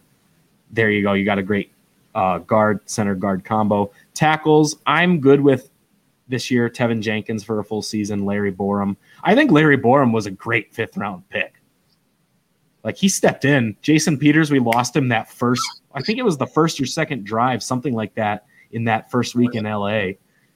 And Larry Borom just came out of nowhere. So I'll gladly let him start at right tackle for a year while we get that cap situation for next year. Wide receiver, I do think that we're going to sign a wide receiver. I don't need, I don't think uh, we're going to sign anybody big now because obviously Khalil Mack getting traded, that's signaling to the NFL, hey, we're not competing next year. Like we're just trying to field a team. So maybe you get someone that you can sign to a longer term contract, pay him a little less, but spread it out over time. Maybe like a Christian Kirk, a DJ Chark, Michael, even Michael Gallup with the ACL injury. Um, Russell Gage, even I would take that. Just someone that can not compliment Darnell Mooney, but just make it so Darnell Mooney's not our only obvious option. And of course, if we were talking about the draft, I would like David Bell from Purdue, but that's just me. And if I had to bet right now, if I could go to Las Vegas right now, I would bet that either Allen Lazard or Marquez Valdes Scantling, either of them end up with the Chicago Bears because of the Luke Yes. Getsy connection. I, I had Davante Adams on this list until they franchise tagged him because like you have to at least make a run at him. Gotta sniff it. Have You've got you have to Yep. you have to take someone away from your uh, in conference rival. You have to Yeah, there's scumbags especially in the there. same division. Yeah, but one of those guys will be a Chicago Bear. I book it, lock it in. One I of those agree. guys will be a Bear. I'm going to Vegas for the draft, and I'm I'm gonna lock it in. Lock I it in thi- for me. MV, uh, you know, MVS wanted. I think the rumors are ten to twelve million dollars. If that's a year, so if that's the case, if that's the case, he's pricing himself out of Green Bay. Yeah, Oh, they he's- have like no money as it is already after the last he could cost eight dollars a year, and he's pricing himself out of Green Bay right now. Like we're gonna talk about this in a quick second. yes. Um, as much as it sucks to lose Khalil Mack, you know he is 31. The great choice that I would have to replace him, maybe not as impactful as Khalil Mack, but someone that could come in and play the same uh, position.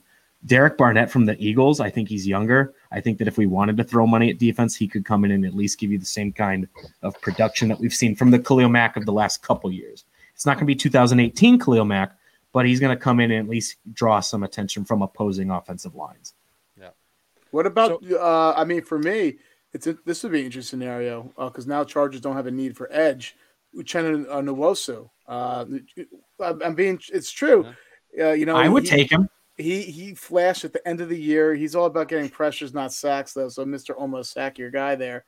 So um, I just I'm feel Mr. like that... steal your girl. That's okay. I just need him to draw guys because if we do keep Robert Quinn, he'll be the one that gets the sacks now. I can I can see him going out there in Chicago. We so, just need we just need to field the team. Here's herein lies the rub, and I'm going to talk about this in a little bit, right? Mm-hmm. Because Ben, you just called it out. The the the dismissing of Khalil Mack is the yes. terminology that I would use does signify to the world like we're, we're not 2022 is not our year. I've accepted that. I've accepted and, that. And that's a hard thing to accept for fans. It but is. this is a good thing, right? Like to me, this is a good thing because it's like you're not an organization that's going to say, well, fuck it. We're just going to yeah. throw all the money out and we're going to spend a bunch of money on a bunch of no names. Yep. Like, like you're not doing that. Like you're trying to do it right, which is a Yes. nice change. But that makes it really difficult to be a player in free agency this Exactly. year because Yes. big name players want to go. What you need to find, and I'm going to talk about this with the Lions, is like a couple of those like budding stars that you can sell on that like Yep.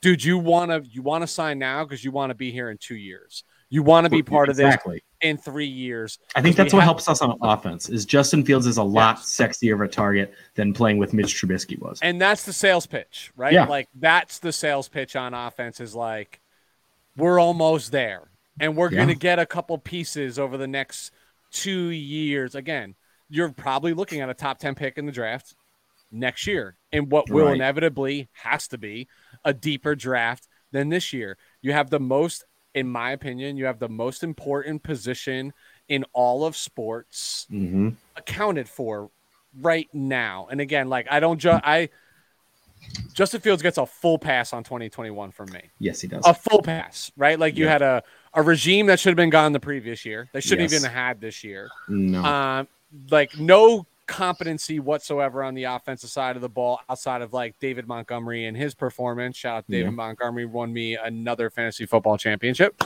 But like these are the things that but th- but that's a tough sell, right? Like I'm just like making It this is. up, right? Like if you wanted I, I don't know uh, fill in the blank, right? Like you just yeah, want pick any player that you want.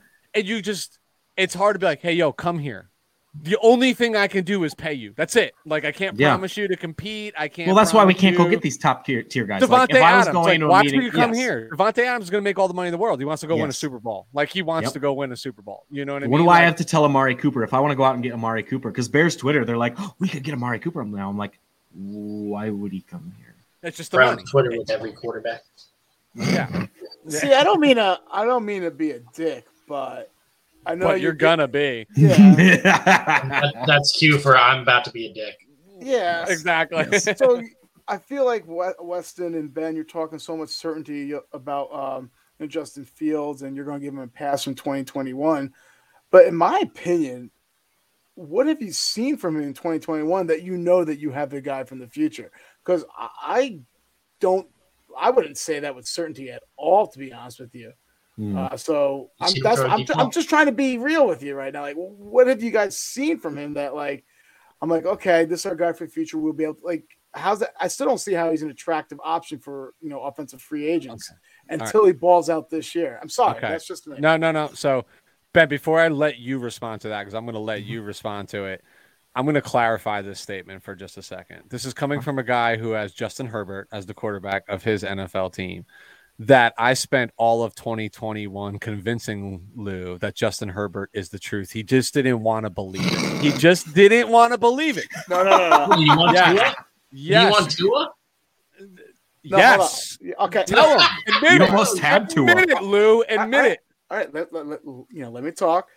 Uh, I was, I did want to uh, first and foremost in the draft, but I was not bummed about Justin Herbert. What Weston is alluding to the fact is that we did a top 10 quarterbacks, and I did not of going into the year last year.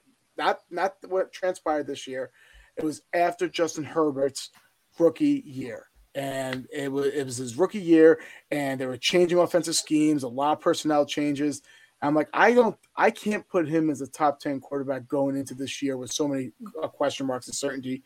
Uh, I also was really kind of like boomer esque. I'm like, I'm not putting a rookie in my top 10 right now until I see what he does year two. Because I personally think you can't judge a player until year two because that's when defense. Who put him in their top 10? Yeah, well, okay. okay. Who, who put him in their top 10? Uh, you, Who you put did- him in their top 10? The- Say it. The Chargers training staff when they stabbed Tyrod Taylor.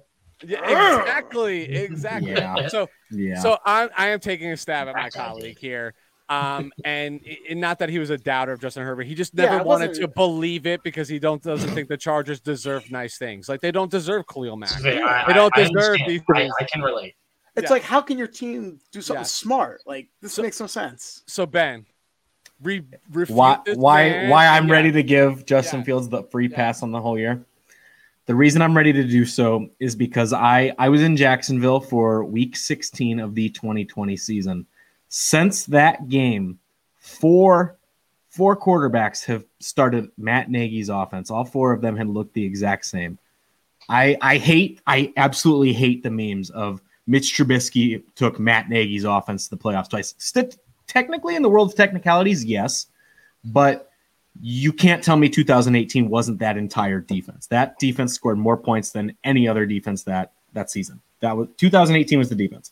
Last the 2020 season when we played the Saints in the Superdome, that was the eight and eight. That was because the Cardinals just blew it. Um, but yes, when you've seen Mitch Trubisky, Andy Dalton, and Nick Foles play in the same offense, and they, they've all looked like Justin Fields, I am ready to say that that's the offense and not the player.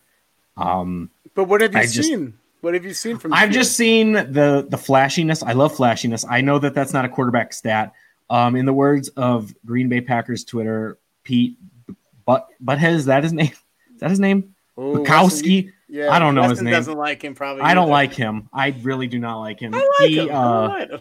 he, he not a nice guy. He deserves jail.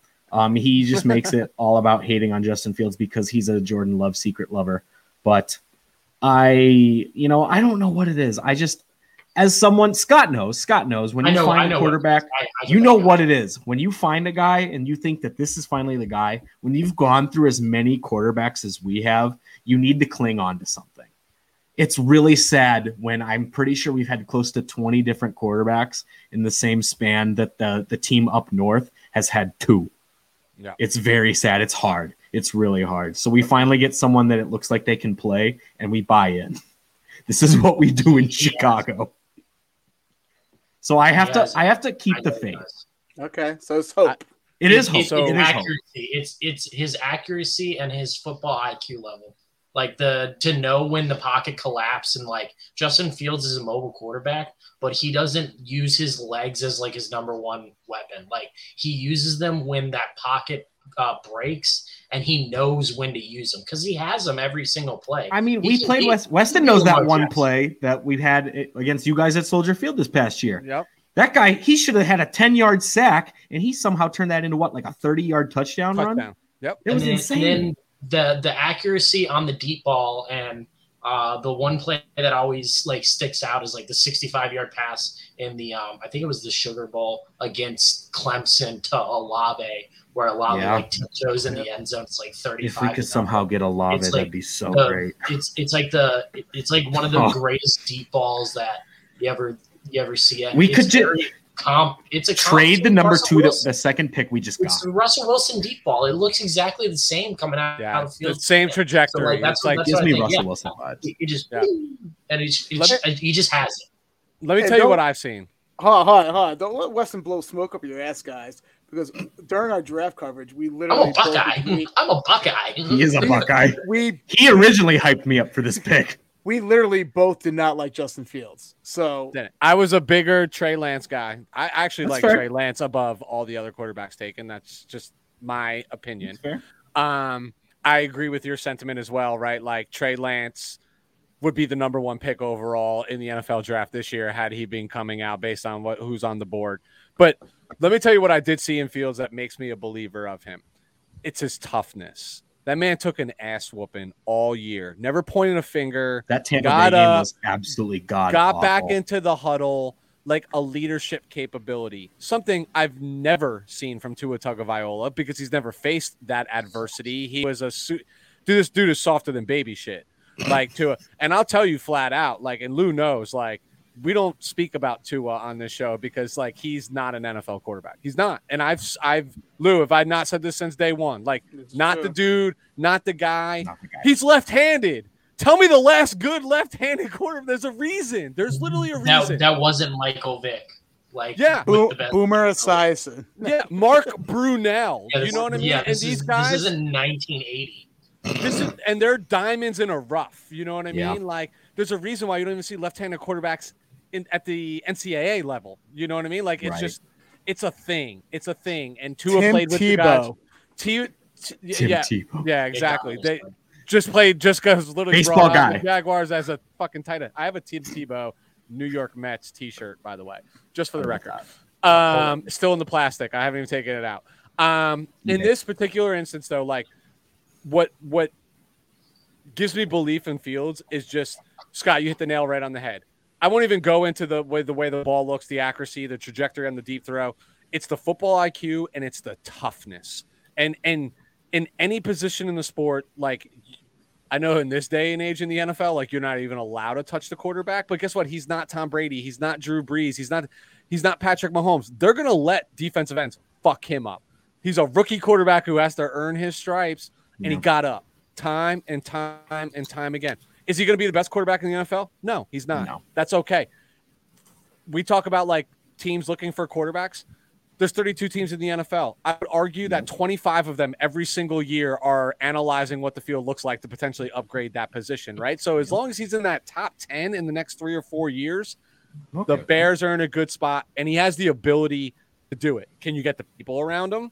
Can you get the coaching around him? There's a lot that's depending, but I'm telling you, like what I've seen with him on the field, in between his ears, he's capable. Like he is absolutely capable. Can I give you I- your transition for the Green Bay Packers? Let's do Ooh, it. um, yeah. Um, so in light of Aaron Rodgers getting fifty million dollars a year for the next four years, um, I would just like to say that the last meaningful game that Aaron Rodgers won, um, my starting quarterback was eleven years old. It's a I'm fact. just saying, it is a fact. This is a fact. This is not.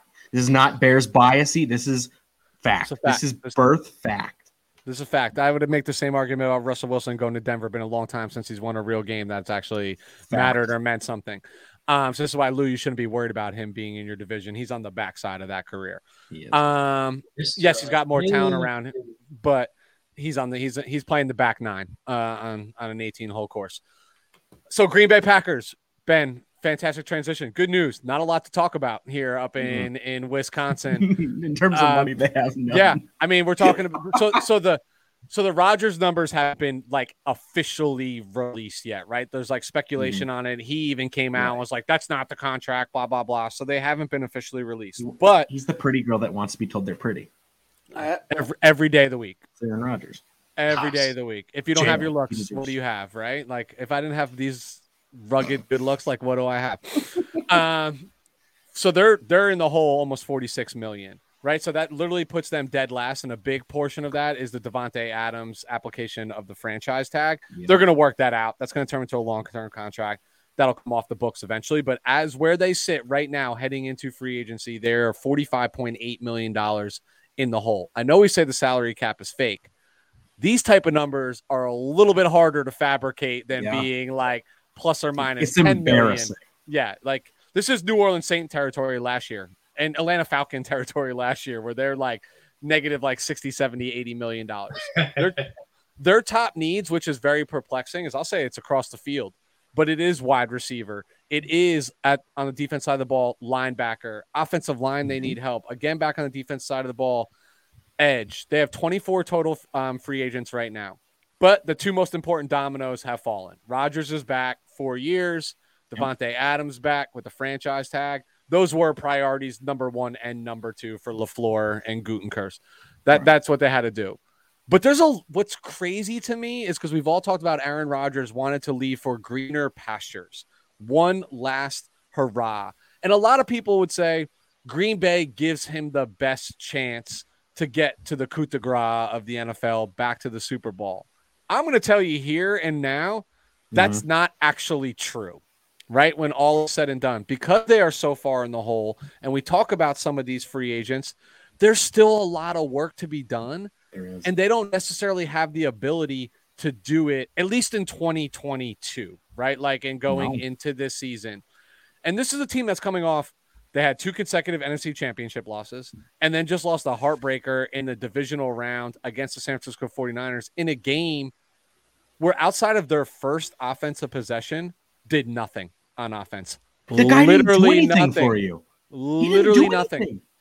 I've I've watched Aaron Rodgers play a lot of football games. I've been to a lot of Green Bay Packer games around because I have a cousin who's a diehard Packers fan. I've gone, I've been to Lambeau now multiple times. Yeah. I've never seen this man this disgusted walking off the field in between like series and things of that nature. Where if you were to ask me after that game, I would have definitively said that was his last game in Green Bay. Like he's out, fault. he's over. Yeah, it, it's. I mean, it, it's all. I mean, nobody's gonna nobody can pay him what they're paying right. him right now anyway. Yeah, right. I don't so think we, anybody should. No, I mean honestly, if you ask me, he is the best quarterback in the NFL. He is regular season, talent wise, regular season. Uh, But we'd have the same argument like Peyton Manning, Tom Brady. Like, how are you going to actually tell me that Peyton, Tom Brady's a better quarterback than Peyton Manning? Like, you can't. Like, Peyton Manning was an offensive coordinator in the fucking huddle. You know, Tom Brady just has a much better looking playoff record than anybody else. And that's where that argument is won every single time. So, priority free agents, Robert Tonyan is prior. If, if Rodgers and Adams were one and two, Robert Tonyan is absolutely number three. This dude is a qual. He is of the mold of George Kittle. He plays a similar yeah. brand of football. He just like last season, he finally was getting in stride, and I then drafted him last year. To figure, I, I don't draft Packers players. I drafted him. He's a good football player that he takes care of the there, man. football. He's not staying there. He's gonna go get paid. Somebody's gonna pay yeah. him, especially with a thin tight end market right now. Yeah, and they they have to prioritize him. Just don't know if they can. Just don't know if they can. Um, the other for me is De'Vondre Campbell. Dude, yeah. bald, bald. again, can they pay him? No, they can't. So this that's is the thing for Bear as a Bears fan. It's it's mind it's mind boggling as a football fan to see what they're doing and the fact that they can't afford to bring anybody back, let alone go get anybody. But as a Bears fan, it's very very sweet. Yes, we have to put up with Aaron Rodgers a few more years, but to see the money that they're spreading out, they're just well, just put in next year, put in next year, put in next year. They're going to dig themselves too deep of a hole to where they're going to financially ruin their team for at least five years at some point. And this is so this next player is in that same vein. Cornerback Rasul Douglas. There you go. Off the scrap heap. He just played yep. himself into a, a sizable contract. It's it is openly discussed how the Green Bay Green Packers Bay. were enamored with Stephon Gilmore, but they couldn't get yeah. him, and they brought in Rasul Douglas, who outplayed Stephon Gilmore statistically yeah. and for the year homeboy's going to go get paid. Green Bay can't can't afford to pay him. And then the last one for me, priority wise, is Allen Lazard, um, another wide receiver. I said they need wide receiver help and depth.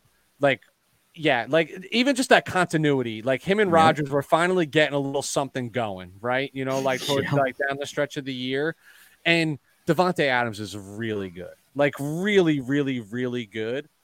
But in this day and age in the NFL, you got to have more than one guy. Got to have yeah. more than one guy. You better have a stud tight end, or you got to have a second complimentary wide receiver. I'm not saying Allen Lazard is a superstar, but Aaron Rodgers makes you a superstar. And if he trusts you, like you can't go into the season with Randall fucking Cobb and Amari Rodgers, like as your compliments to Davante Adams. Just no. can't do it. So cap casualties. I just mentioned how they started free agency in like real trouble. Yeah, like honestly, so here are the big ones that they're talking about. And this is not me. This is literally coming. Some of this makes sense to me, but this is a lot of this is coming from out of necessity and coming from the talking heads in Green Bay, Wisconsin. Edge rusher Za'Darius Smith. He's $27 million against the cap this year. He'd save oh. them 50, he'd save them 15.2. Another edge, Preston Smith saves them 12.4. I don't see a scenario where they cut both. No, This is maybe an either, one. this is an either or scenario. Wasn't Za'Darius Smith hurt all last year too? Yeah, Uh, it, yeah. it, That could it be is. go- bad. It is going to be Za'Darius Smith, and and I'm not trying to throw salt in your wound, Ben. I'm really not trying to be that guy. But having Rashan Gary come on last year, I think makes uh, Za'Darius Yeah. Smith, you know, disposable. So he really It'd be nice well, to Gary. be, it would be nice to be able to develop players. That would be very nice. Yeah, I mean that's that's part of the, the part of the, the the trade here, but it's going to be one or the other, right? Um, it could be both. Not likely, it's both because if you literally if you cut both of them, I mean, like you're three quarters of the way through that cap number, right? That you need to, to eat up, but you you can't do that. That Um, won't cost. Rashan Gary's a nice piece, but like that leaves literally nothing else, like no Yeah. complementary piece whatsoever.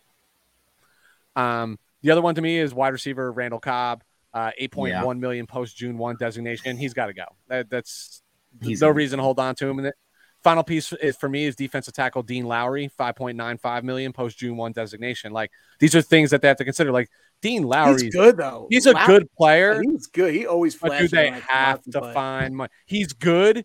He's not great. This is what they've done to themselves. Yeah, exactly. You Like, can't keep. You have to have all stars. You can't keep good players if you're the Green Bay Packers right now. Good's not good enough anymore. it, you. The, I mean, this is what happens when you sell settle the devil to go 13 and 3, 13 and 3, 14 and 3. Like And that's just the way exit. it goes. Yeah, and like this is what happens. You know what I mean? Yep. Like they but this is what's so perplexing to me is like Aaron Ro- like Aaron's not a dummy. Like let's call it like he's a, a he's a very intelligent, articulate individual. How he He's uses got the Green Bay intelligence. Packers organization by the balls right Yeah. now. Literally. So is this a He's money selfish play? prick. He is a fucking uh, dude. When your Poor own Jordan family, Love, man. when your own family doesn't talk to you and like rips you the way that the, his family does, like there's shit that we don't like. I'm gonna that- go watch a that we don't movie with my family because like Aaron four Rodgers different can't. fiancés, right? Yeah, Like, which like how many good- times has he been engaged? let's just say that women are crazy, so that's their fault, not his So- fault, right? So I, I, I find That's pretty something crazy. interesting. I find something interesting. He, you know, grew up in this Packer organization where this was done to him, what he's doing to Jordan Love. I find Yeah. it remarkable that he's repeating the same behavior as opposed to like, hey, Oh, I don't at all. yeah, hey, I don't, I didn't like him when it was get done to me because Brett Favre was not, uh, uh, you know, a good teammate to Aaron Rodgers. So he's No. basically repeating the same shitty behavior to Jordan Love. So and uh, being I find- worse. I can't believe he's actually, uh, you know, he actually went down that same exact road. yeah, It's it's. not a nice guy. I, I think he's at a point where he's like, I'm just going to screw this organization. You're just going to pay me a lot of money. Like, there's nothing on paper that tells me this is about going to win the Super Bowl. I Because would have no. traded his ass. This would have team can't- his ass for the They should have. I would have. Last team year they could have got a ransom back. Yeah, yeah. This team just They're can't be better than they've been over the last three years. Like it's just not like it's not there. Good news is Russell Wilson's out of the NFC, right? Tom Brady's NF gone from the NFC. Like Yeah. NFC sucks. I'm becomes a little bit easier. to the, to the division title. yeah, I mean just it's wake up you but have here's the Aaron thing: Rodgers with, who with went your, in- when you're Aaron Rodgers, if you are indeed getting paid fifty million dollars a year and you get to beat up on the shitty ass Lions, Bears, and Vikings six games out of your season, like that's your competition. You're at least going to win five of those. Um, You're going to be the number one seed, like because like you just said, Russ is gone, Brady's gone. I don't know who comes next. Maybe Kyler Murray, but we all know how the Arizona Cardinals are in the playoffs. Short They're going to be the top seed. It's not going to matter if they lose in the first round after getting the bye because that city worships the ground that he walks on. yeah. Except never going to change. fact. So have any of you Fact. been to Lambeau? Have you any of you been to Lambeau before? I have not. Close All right, so- Milwaukee. when you go to Lambeau, like you can literally, like if you don't park in the stadium's parking lot, you can park on people's front yards. They'll like you can literally just throw them like twenty bucks, forty bucks, and you can park on their front like yard Wrigley across Field. from the stadium. It's it's very it's it's sick. Like it's an awesome environment. Love it. So I'm the dude whose front yard that I parked on. It was like a random guy who was doing it for a bunch of houses. I come out of the game. I'm on cloud nine because the 49ers won. Yeah. And I meet the guy who actually owns the house that my vehicle is parked on his front yard. And I'm Mhm. like, dude, you weren't in the game? He's like, I fucking hate the Packers. I was like, bro, you live across the street from Lambeau Field and you hate the Packers? Like, you just charge for the parking. dude, He's definitely not a guy- shareholder. No, Not a this guy, this guy told me straight up, straight up. He was like, "Dude, I pay my entire mortgage of this house for the entire year just from parking um, for home Packer games. so in eight games, disgusting. he pays his mortgage for the Eight year. entire He works year. eight days a year. That's He pays his absolutely mortgage. Sick, right? I mean, he That's- fits thirty. That makes me want to go throw up lot. right now. Yeah, and how much money I'm paying in rent? Oh, I know, dude. Well, you live, yeah. Well, you guys are in Florida. You know what I mean? Like, listen, it wouldn't be any better if you were in Chicago. You know, No, it So not. it's it's, No, it it's a nightmare. All right, so let's get to like what they can do. They have to address the tight end position, and I don't think Tonyan's coming back. That should be the priority. So, do you flirt with like Evan Engram? Maybe, right? But everybody's talking about how he's a wide contract. receiver. Like, you gotta get somebody under contract, somebody competent in Yeah. some capacity, right? Like somebody who poses at least an athletic threat, like not an actual threat, but like an from an athleticism standpoint. Then I start thinking about edge if Za'Darius goes or Preston goes or whatever it is, and the names that come to me are like Melvin Ingram, Mhm. right? Like Melvin Ingram is not the Melvin Ingram that was in LA for all of those years, or he was actually in San Diego for all of those years. But Mel- Melvin Ingram actually had a good little stretch there at the end of the year with the Kansas City Chiefs in spot. Like this is what the type of people that they're going to look at. Justin Houston, Justin Houston, Jerry Hughes.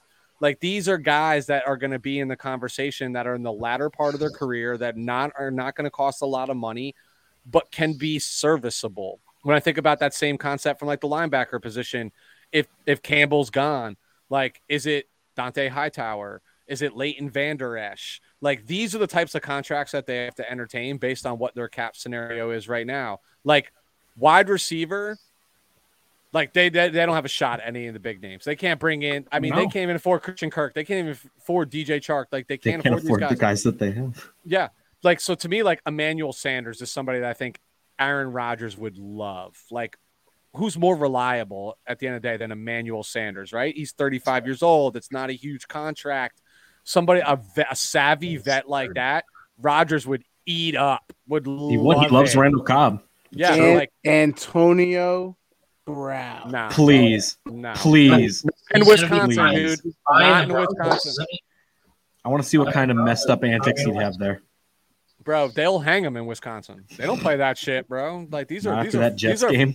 these are farm No, country boys. those- They'll come yeah, get those you, dude. Packers fans are brutal. The biggest Uh, scam in football is the uh, is the stock share that they that they sell, which is probably what they're paying Aaron Rodgers contract with. This is why when I do my state power rankings, shares. Wisconsin's 50. Yeah. 50 out of 50. So, Scott, you bring up a good point. So, the first game that I ever went to in Lambeau was a, a 49er Packer playoff game. And this was like Colin Kaepernick era. So, this is the 2013 year where we lost to Seattle in the NFC Championship. I, on a whim, was I read an article about how this, the shareholders were at odds with the the board, and they were talking about blacking out the game in the local network. And I was like, oh, that's a problem. That's a playoff game. Went and like just like did some research, looked at ticket prices. Dude, I sat on the 49 yard line behind the 49ers bench, two rows back, and I paid $125 a ticket for that playoff game. Wow. This this divisional game that I went to d- this past year, it was my seats weren't nearly as good, and it was $500 a seat wow. just to put it into perspective, right? So like it is a scheme that this is like a Ponzi scheme they're running on their fans. Like, hey, That like, doesn't, that doesn't surprise me knowing the Green Bay Packers. yeah. But Doesn't me. so final piece here, and let's get the hell out of here. Let's get to Minnesota. Please. Um, but Said no Offensive one line. ever. yeah, said no one ever. But offensive line, like Bakhtiari is the is the the linchpin here. Like Green Bay's O line is not like terrible, but it, They're it definitely like- could be have better. Elgton Jenkins, they got uh, the, the rookie from Ohio State. But Bakhtiari is the is the- is the the name to watch here. Like, what's his health look like? What is that going Right. to look like moving forward? Like, clearly he was rushed back and wasn't his same self like in the in the playoff game. Um, but th- if we were talking about the draft, this is where we would talk about the draft for the Green Bay Packers. Is they're just going to have to draft O line depth? Is like what it Yeah. comes down to because there's nobody else in free agency that And then pray that they can can even them. yeah is that they can even like flirt with like right now they are literally on paper are going to struggle to make a 53 uh, in this day and age a 65 man roster right when Yep. all said and done because you get the extra practice squad players and then sign Yep. your draft class like it's going to be an issue so this again is where the rub lies because it's like i thought aaron wanted to go go win one more before he hung it up. The last thing. But newsflash, Packer fans, like you, I, I, I see no path. No, they were the best team in the NFC last year. It wasn't even close. Wasn't even close, in my opinion. Yeah. Like that should have been the year. Didn't get it done. This year is going to be a much difficult slate, much more difficult slate. Mhm. That's what it boils down to. All right, let's go to the Vikings, the Kirk Cousin led Vikings. Ooh, I'm going to talk about him in a minute. million. I, don't, don't, don't steal my thunder. Don't steal my thunder. uh, yeah, so the Minnesota Vikings, um, they're in, they're in serious uh, issues. Their cap spaces are $15 million over, which ranks them 29th in the league. Uh, looking at their top needs, it was crazy. I was looking at uh, what is it, uh, our lads, and basically, I was dumbfounded by looking at this defense. No longer is this that vaunted defense from Mike Zimmer in the years past. That those defenses were stacked. This defense is an aging old defense that there's going to this is going to be the beginning of a transition for them, and they don't have any pieces really, in my opinion, outside Justin Jefferson and Dalvin Cook that can help them during this transition. This is going to this is just the start of something that's going to be really painful for them. Looking at their top needs, I see interior defensive line, edge, linebacker, cornerback, safety. I just named every level of a defense right there. So that's a problem because that that the They're Minnesota Vikings are are pretty much, you know, built on tho- those strong defenses.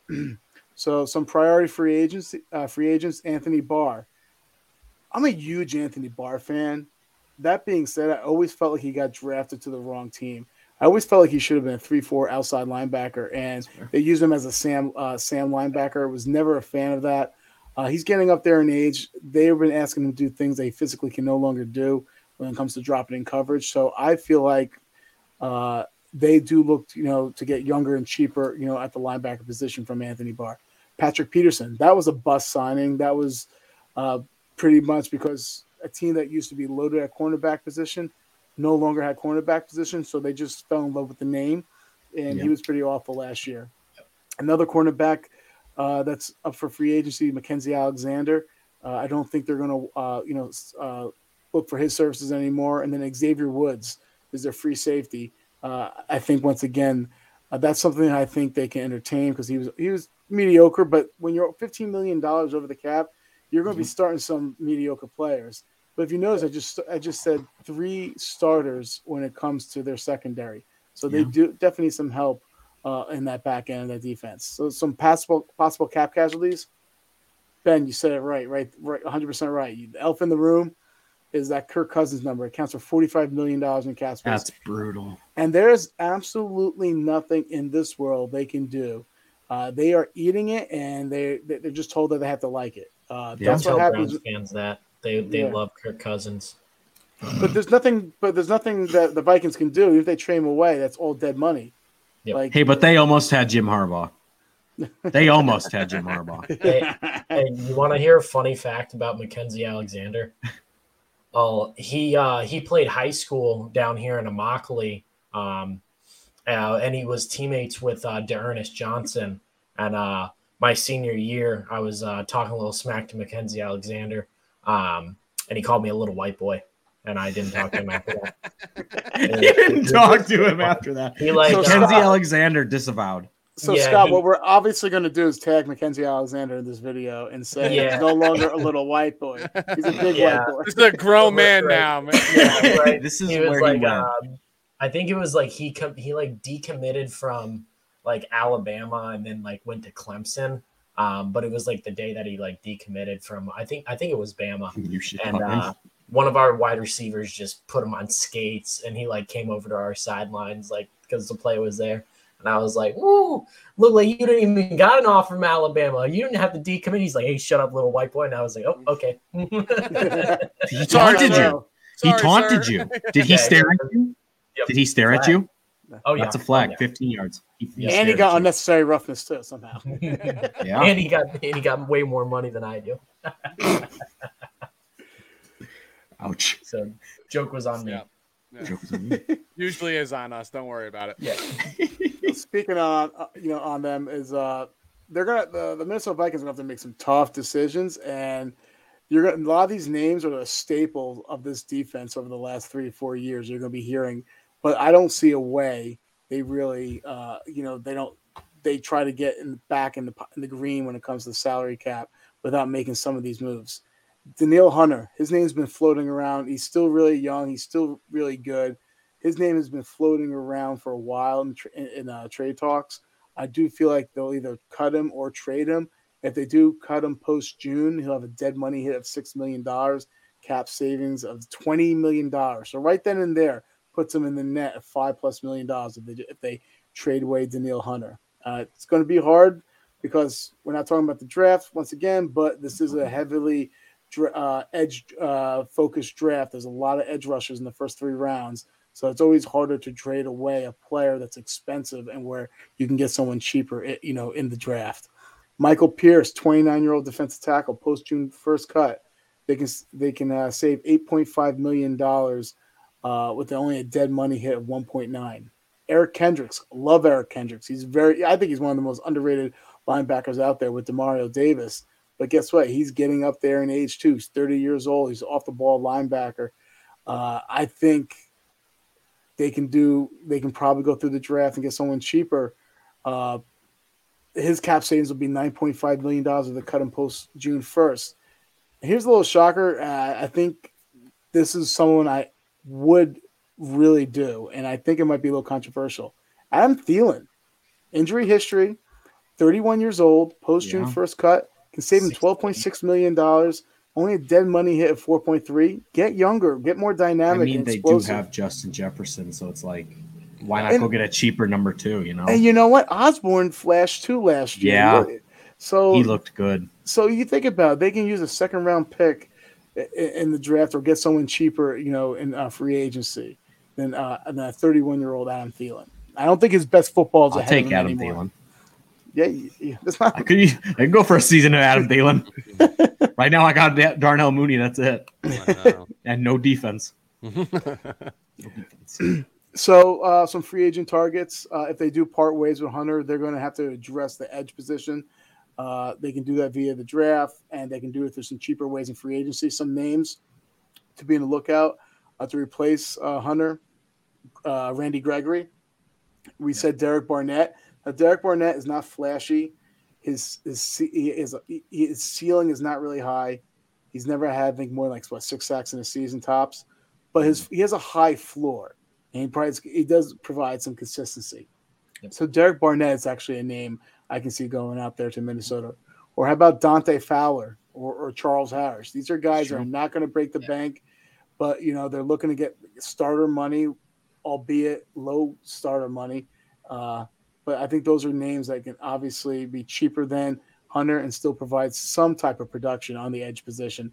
Because they have another guy, I think Wonnum, who's who, who flashed really well last year too. Had a couple three sack games. Uh, cornerback position, like I said, the Peterson signing was awful. It was a bust. I could picture them once again. And you know, was it imitations is the best form of flattery. A lot of these teams, I feel like, are going to start emulating what uh, the Cincinnati Bengals did and get a lot of value signs in the back end, and it really worked out for them. So why not uh, your Steven Nelsons, your Charvarius Wards, your Rasul Douglases? Those are all names that I can uh, that are looking for starter money, but won't break the bank.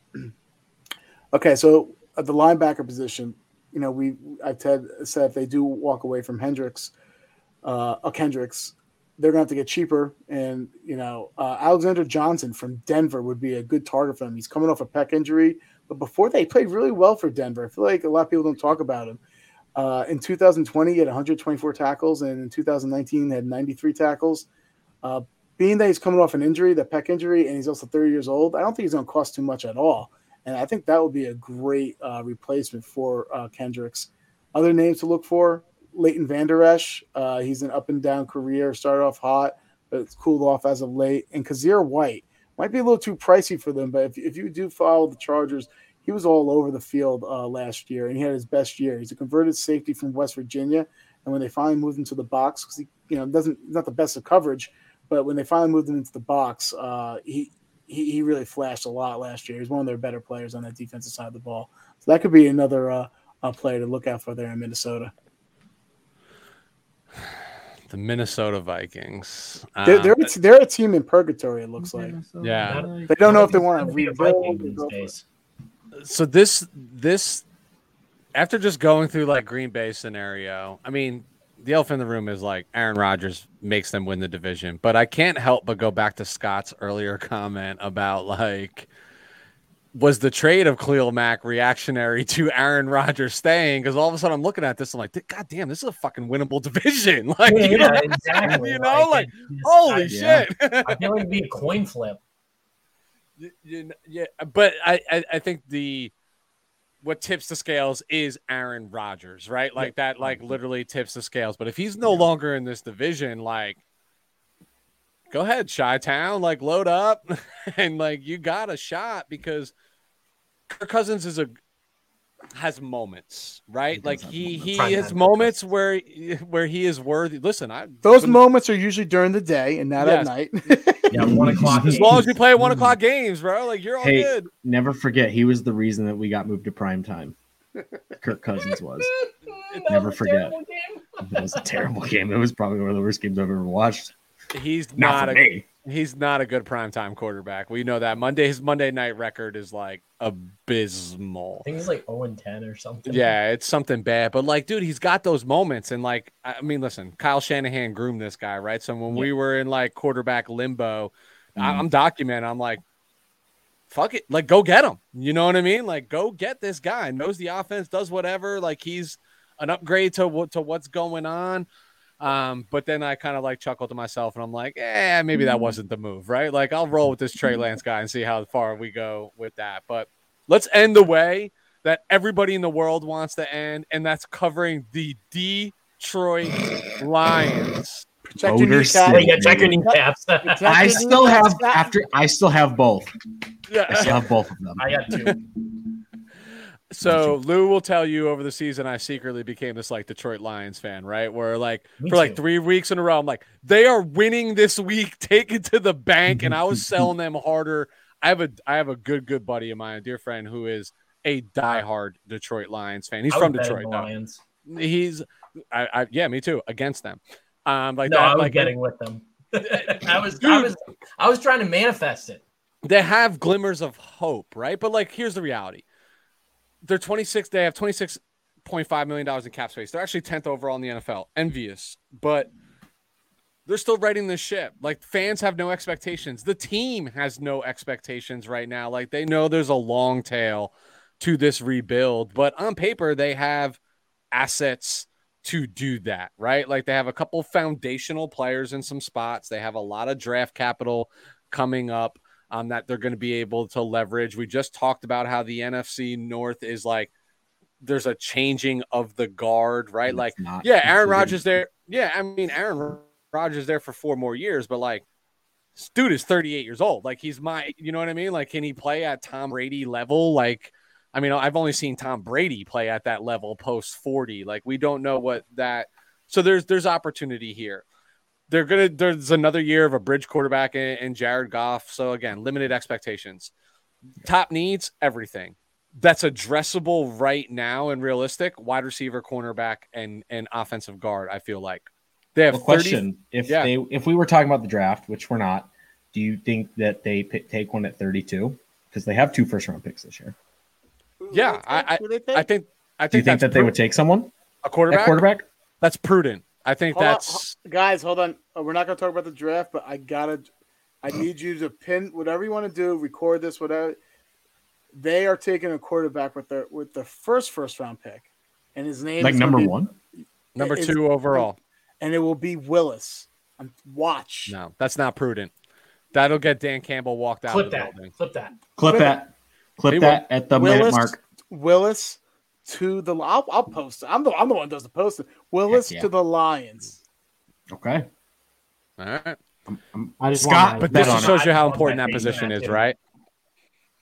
Weston, Weston, let them let them know how good I am with my drafts. By the way, My He is a draft. very he is very good in I got mock like drafts, 15 or 16 right last year in the first. I mean, round. I can I can see you know not wanting to talk about draft. I you know people love to fall in love with quarterbacks like right before the draft. Like Yeah. I mean, Zach Wilson wasn't supposed to go number two overall, so I'll just leave it at that. wasn't supposed to go Yeah, number two overall. Quarterbacks always go early in the draft, and not only that, I saw Dan Campbell look at Willis at the Senior Bowl and Senior Bowl practices, and it's the same exact Was way I look at. the- It's the same exact way I look at a double cheeseburger with extra bacon on it. I'm telling you, man, eh, the, the look in his Knew eyes. love. He's like, Just I chills. want that. So, Wow. And I don't doubt that. What I think is more prudent is you take the 32nd pick and you take one of your second round picks Another to- quarterback. and try to no, yeah, Take just, two. Just, just draft seven quarterbacks like. One of them will work out. Yes, one of them. I mean, math would say that one of them has to work out. Um, but if they don't take one at number two overall, which would be, I, in my opinion, foolish. There's not a single one of them that's worthy of the number two pick. If you want to take Malik Willis, trade out at number two. Trade out. Let's Can't happen. alignment and edge rusher, trade back to 7, 10, 12, 15. It makes it a little bit more justifiable. But if they're sitting at 32 and Pickett's still there, Matt Corral's still Yeah. there, like they're going to roll the dice, dude. Like you have to. Have That's the to. prudent thing to do. But right now they have 35 total free agents. I don't think they really care about any of them. Oh. Right, right? Like they need camp bodies again. There's minimum expectations. If I had to Yep. label a couple that they might care about to be to try to win there. some football games, yeah, maybe wide receiver Josh Reynolds, his familiarity with Goff when he was healthy at the end of the year, played well. Uh, edge rusher Charles Harris led the team in sacks last year, eight sacks, still only 27 years old. Foundational pieces that we're talking about here. They have the money to bring them back. Maybe Shout safety out to trade. Amon-Ra St. Brown. Yeah, dude. Saved my fantasy season. Won me 250. bro. We talked about Amon-Ra. So during the season, one of our part of our segments are talking about. Fan- I think for the last seven weeks, Amon-Ra St. Brown came out at least one of our mouths every single time about like have to play this guy, have to play this guy. Like he hit his Yeah. stride, balled out. DraftKings, baby. Dude, Speaking of wide receiver, though, the other one, Kalif Raymond. I think there's an opportunity to bring him back. He was third on the team in receiving last year. He had like 70 plus targets, 27, still serviceable and not going to cost mm-hmm. you a lot of money to field the team right now and have some continuity. If I was looking at cap casualties, like there really isn't a lot here that that's actually that obvious. A young team, insignificant contracts. You just Mhm. paid Trey Flowers like a bunch of money. You're not just going to go cut him like one of those foundational pieces. They have cap space. What are they going to do? They're going to they're not going to be aggressive Nothing. in free agency. They're going to take the existing cap space and they're going to parlay that into even more cap space next year when they can be much more aggressive. The prudent thing to do. If I had to pick, if I had to split hairs here, there's two names that pop out to me. Right guard, Hala Pulavate Vaate. I don't even know if I'm saying that right, but he's a seven million post June one. It's Vitae, Uh, right? Oh, no, it's what's not that? Vitae. Is Yeah, that Vitae? Vitae. Yeah, just say Vitae, yeah. Vitae. Yeah, Vitae. But the bigger thing here is the nine and a half million per year over the 2023 2024 season that they can get out of the contract. So that's a long tail savings. He's the 29 year old guard, like replaceable. The other one's Jamaal Williams. I know he was like a little Yeah. prize free agency signing last year. Um, Swift back stays healthy. The emergence of like Craig Reynolds, who was like a fantasy beast for like three weeks in a row last year Yep. even their obsession with 22 year old Jermar Jefferson that makes Williams expendable, and that's three million dollars in savings. A couple bucks, like three million. Three million helps you sign your draft class and not touch your cap space right now. Like Exactly. prudent mm-hmm. decisions. Priority or target free agents. I just said the problem is like they have cap space, but doesn't mean they're going to be aggressive. No one wants to go. they want to go get top. Exactly. They're going to have to overpay. No one want, who Not wants yet. to play with Jared Goff. The old Browns. Yeah, yeah, and and Overpay. what? And if you're Dan Campbell, you're like, I don't have to overpay. My job's not on the line, right? Like I have a six year contract and I'm entering year two. Like, let's just be patient for a second. And this is not a preferred destination. Like, there is no point, for example, to spend money on the likes of Allen Robinson just to sign him, who's like Yep. hitting twilight point of his career. Like, no point. Yep. There's literally no point in that whatsoever. He's going to want a multi year deal. You're going to have to pay him a bunch of money. He's just coming off consecutive franchise tags. Bad contract. With bad, Bad quarterbacks, he's going to want to go play for like he would Yeah. be someone that would want to go play with like an Aaron Rodgers or Yeah. Russell Wilson or a Justin Herbert or anything. Here's what they Not have us. to No, agreed. And here's what they have to do. They have to find one or two. This is what I mentioned to you earlier, Ben, about the Bears. Of Yeah. those like younger budding players that have some potential that haven't hit superstar levels just yet and convince them that you want to be here in two years. You want to be mm-hmm. here in three years. We're going to right this ship. This division is going to become winnable. So when I think of like addressable positions that they could do right now, if I'm thinking about the wide receiver position, Michael Gallup feels like a good name, right? Who's been worried mm-hmm. about the Amari, Amari Cooper and CeeDee Lamb and even mm-hmm. Dalton Schultz stealing some of his things. He's not the top of the market. He's certainly not the bottom of the market. He's younger. He's coming off an ACL. And you can basically, I know Amon-Ra's number one, but you can sell Gallup like, yo, you'll get number one targets. You'll Yeah. get more than you got In out Dallas. in, in Dallas, right? Yeah. Like DJ Chark, another one. Come revitalize your career. Let's not forget Chark is fucking six four and runs like Yeah, a four three forty, right? like he's like he's attractive and someone again not going to command a lot of money when i think about the offensive line younger pieces like an andrew norwell kind of comes to mind right it's like the one thing i feel like jacksonville's done right lately he's 30 but that's pretty young for an offensive lineman Yeah. who's coming into their own and he could be one of those like two to three year type contracts that could be a foundational piece to buy time but to me this is the biggest one cornerback I think they should be all in on Darious Williams from the Rams. Like all in. If you want to go overpay for somebody this offseason, this is the guy that I'm going to go overpay for. Younger, I think he's a got 3 to 4 good years left in him that could be part of this rebuild on the back end. And he's going to take some lumps like you play in Detroit, you're going against Aaron Rodgers like twice a year, like you're going to take some lumps, but I think he's built of that. And these are the types of foundational pieces that I think they should add to the team. Are they going to sign people? Of course they will. They have to field a 53 man or, you know, a 65 man total roster, you know, 43, 46, you know, on game day. Like you have to do that to, to at least play in the game. And nobody wants to just put out some bullshit product. Like you got to have, but the most of the people that they're going to sign this offseason are going to be people that you and I never heard of. Ben might know them because there's probably going to be a lot of in division swaps, right? People Yeah. are familiar with one another going back and forth, but I won't know who some of these guys are. I'm But not going to know who some of these guys are. If like, who the hell is that guy? It's going to be we- on Sundays. If we were talking about the draft because we don't talk about the draft, that's where the. Lions front office attention is right now. Plus or minus one or two guys that I think they can go convinced to be here for four to five years to be that foundational piece, which makes them intriguing to me, right? Because I want to see what those foundational pieces are, but they're in the same boat. They're not winning a division. They're not going to the playoffs. They know what they know what the score is. They know what's up, and they know that if they win like four or five. What's crazy though, dude, is I know like record says they didn't play that well last year. They were in a lot of close games, a lot of close games that could have gone either way, which you gotta like because it's like there's fight in this team, right? Like, listen, at the end of the day, as fans, we say these teams suck. They're gonna mail it in this year.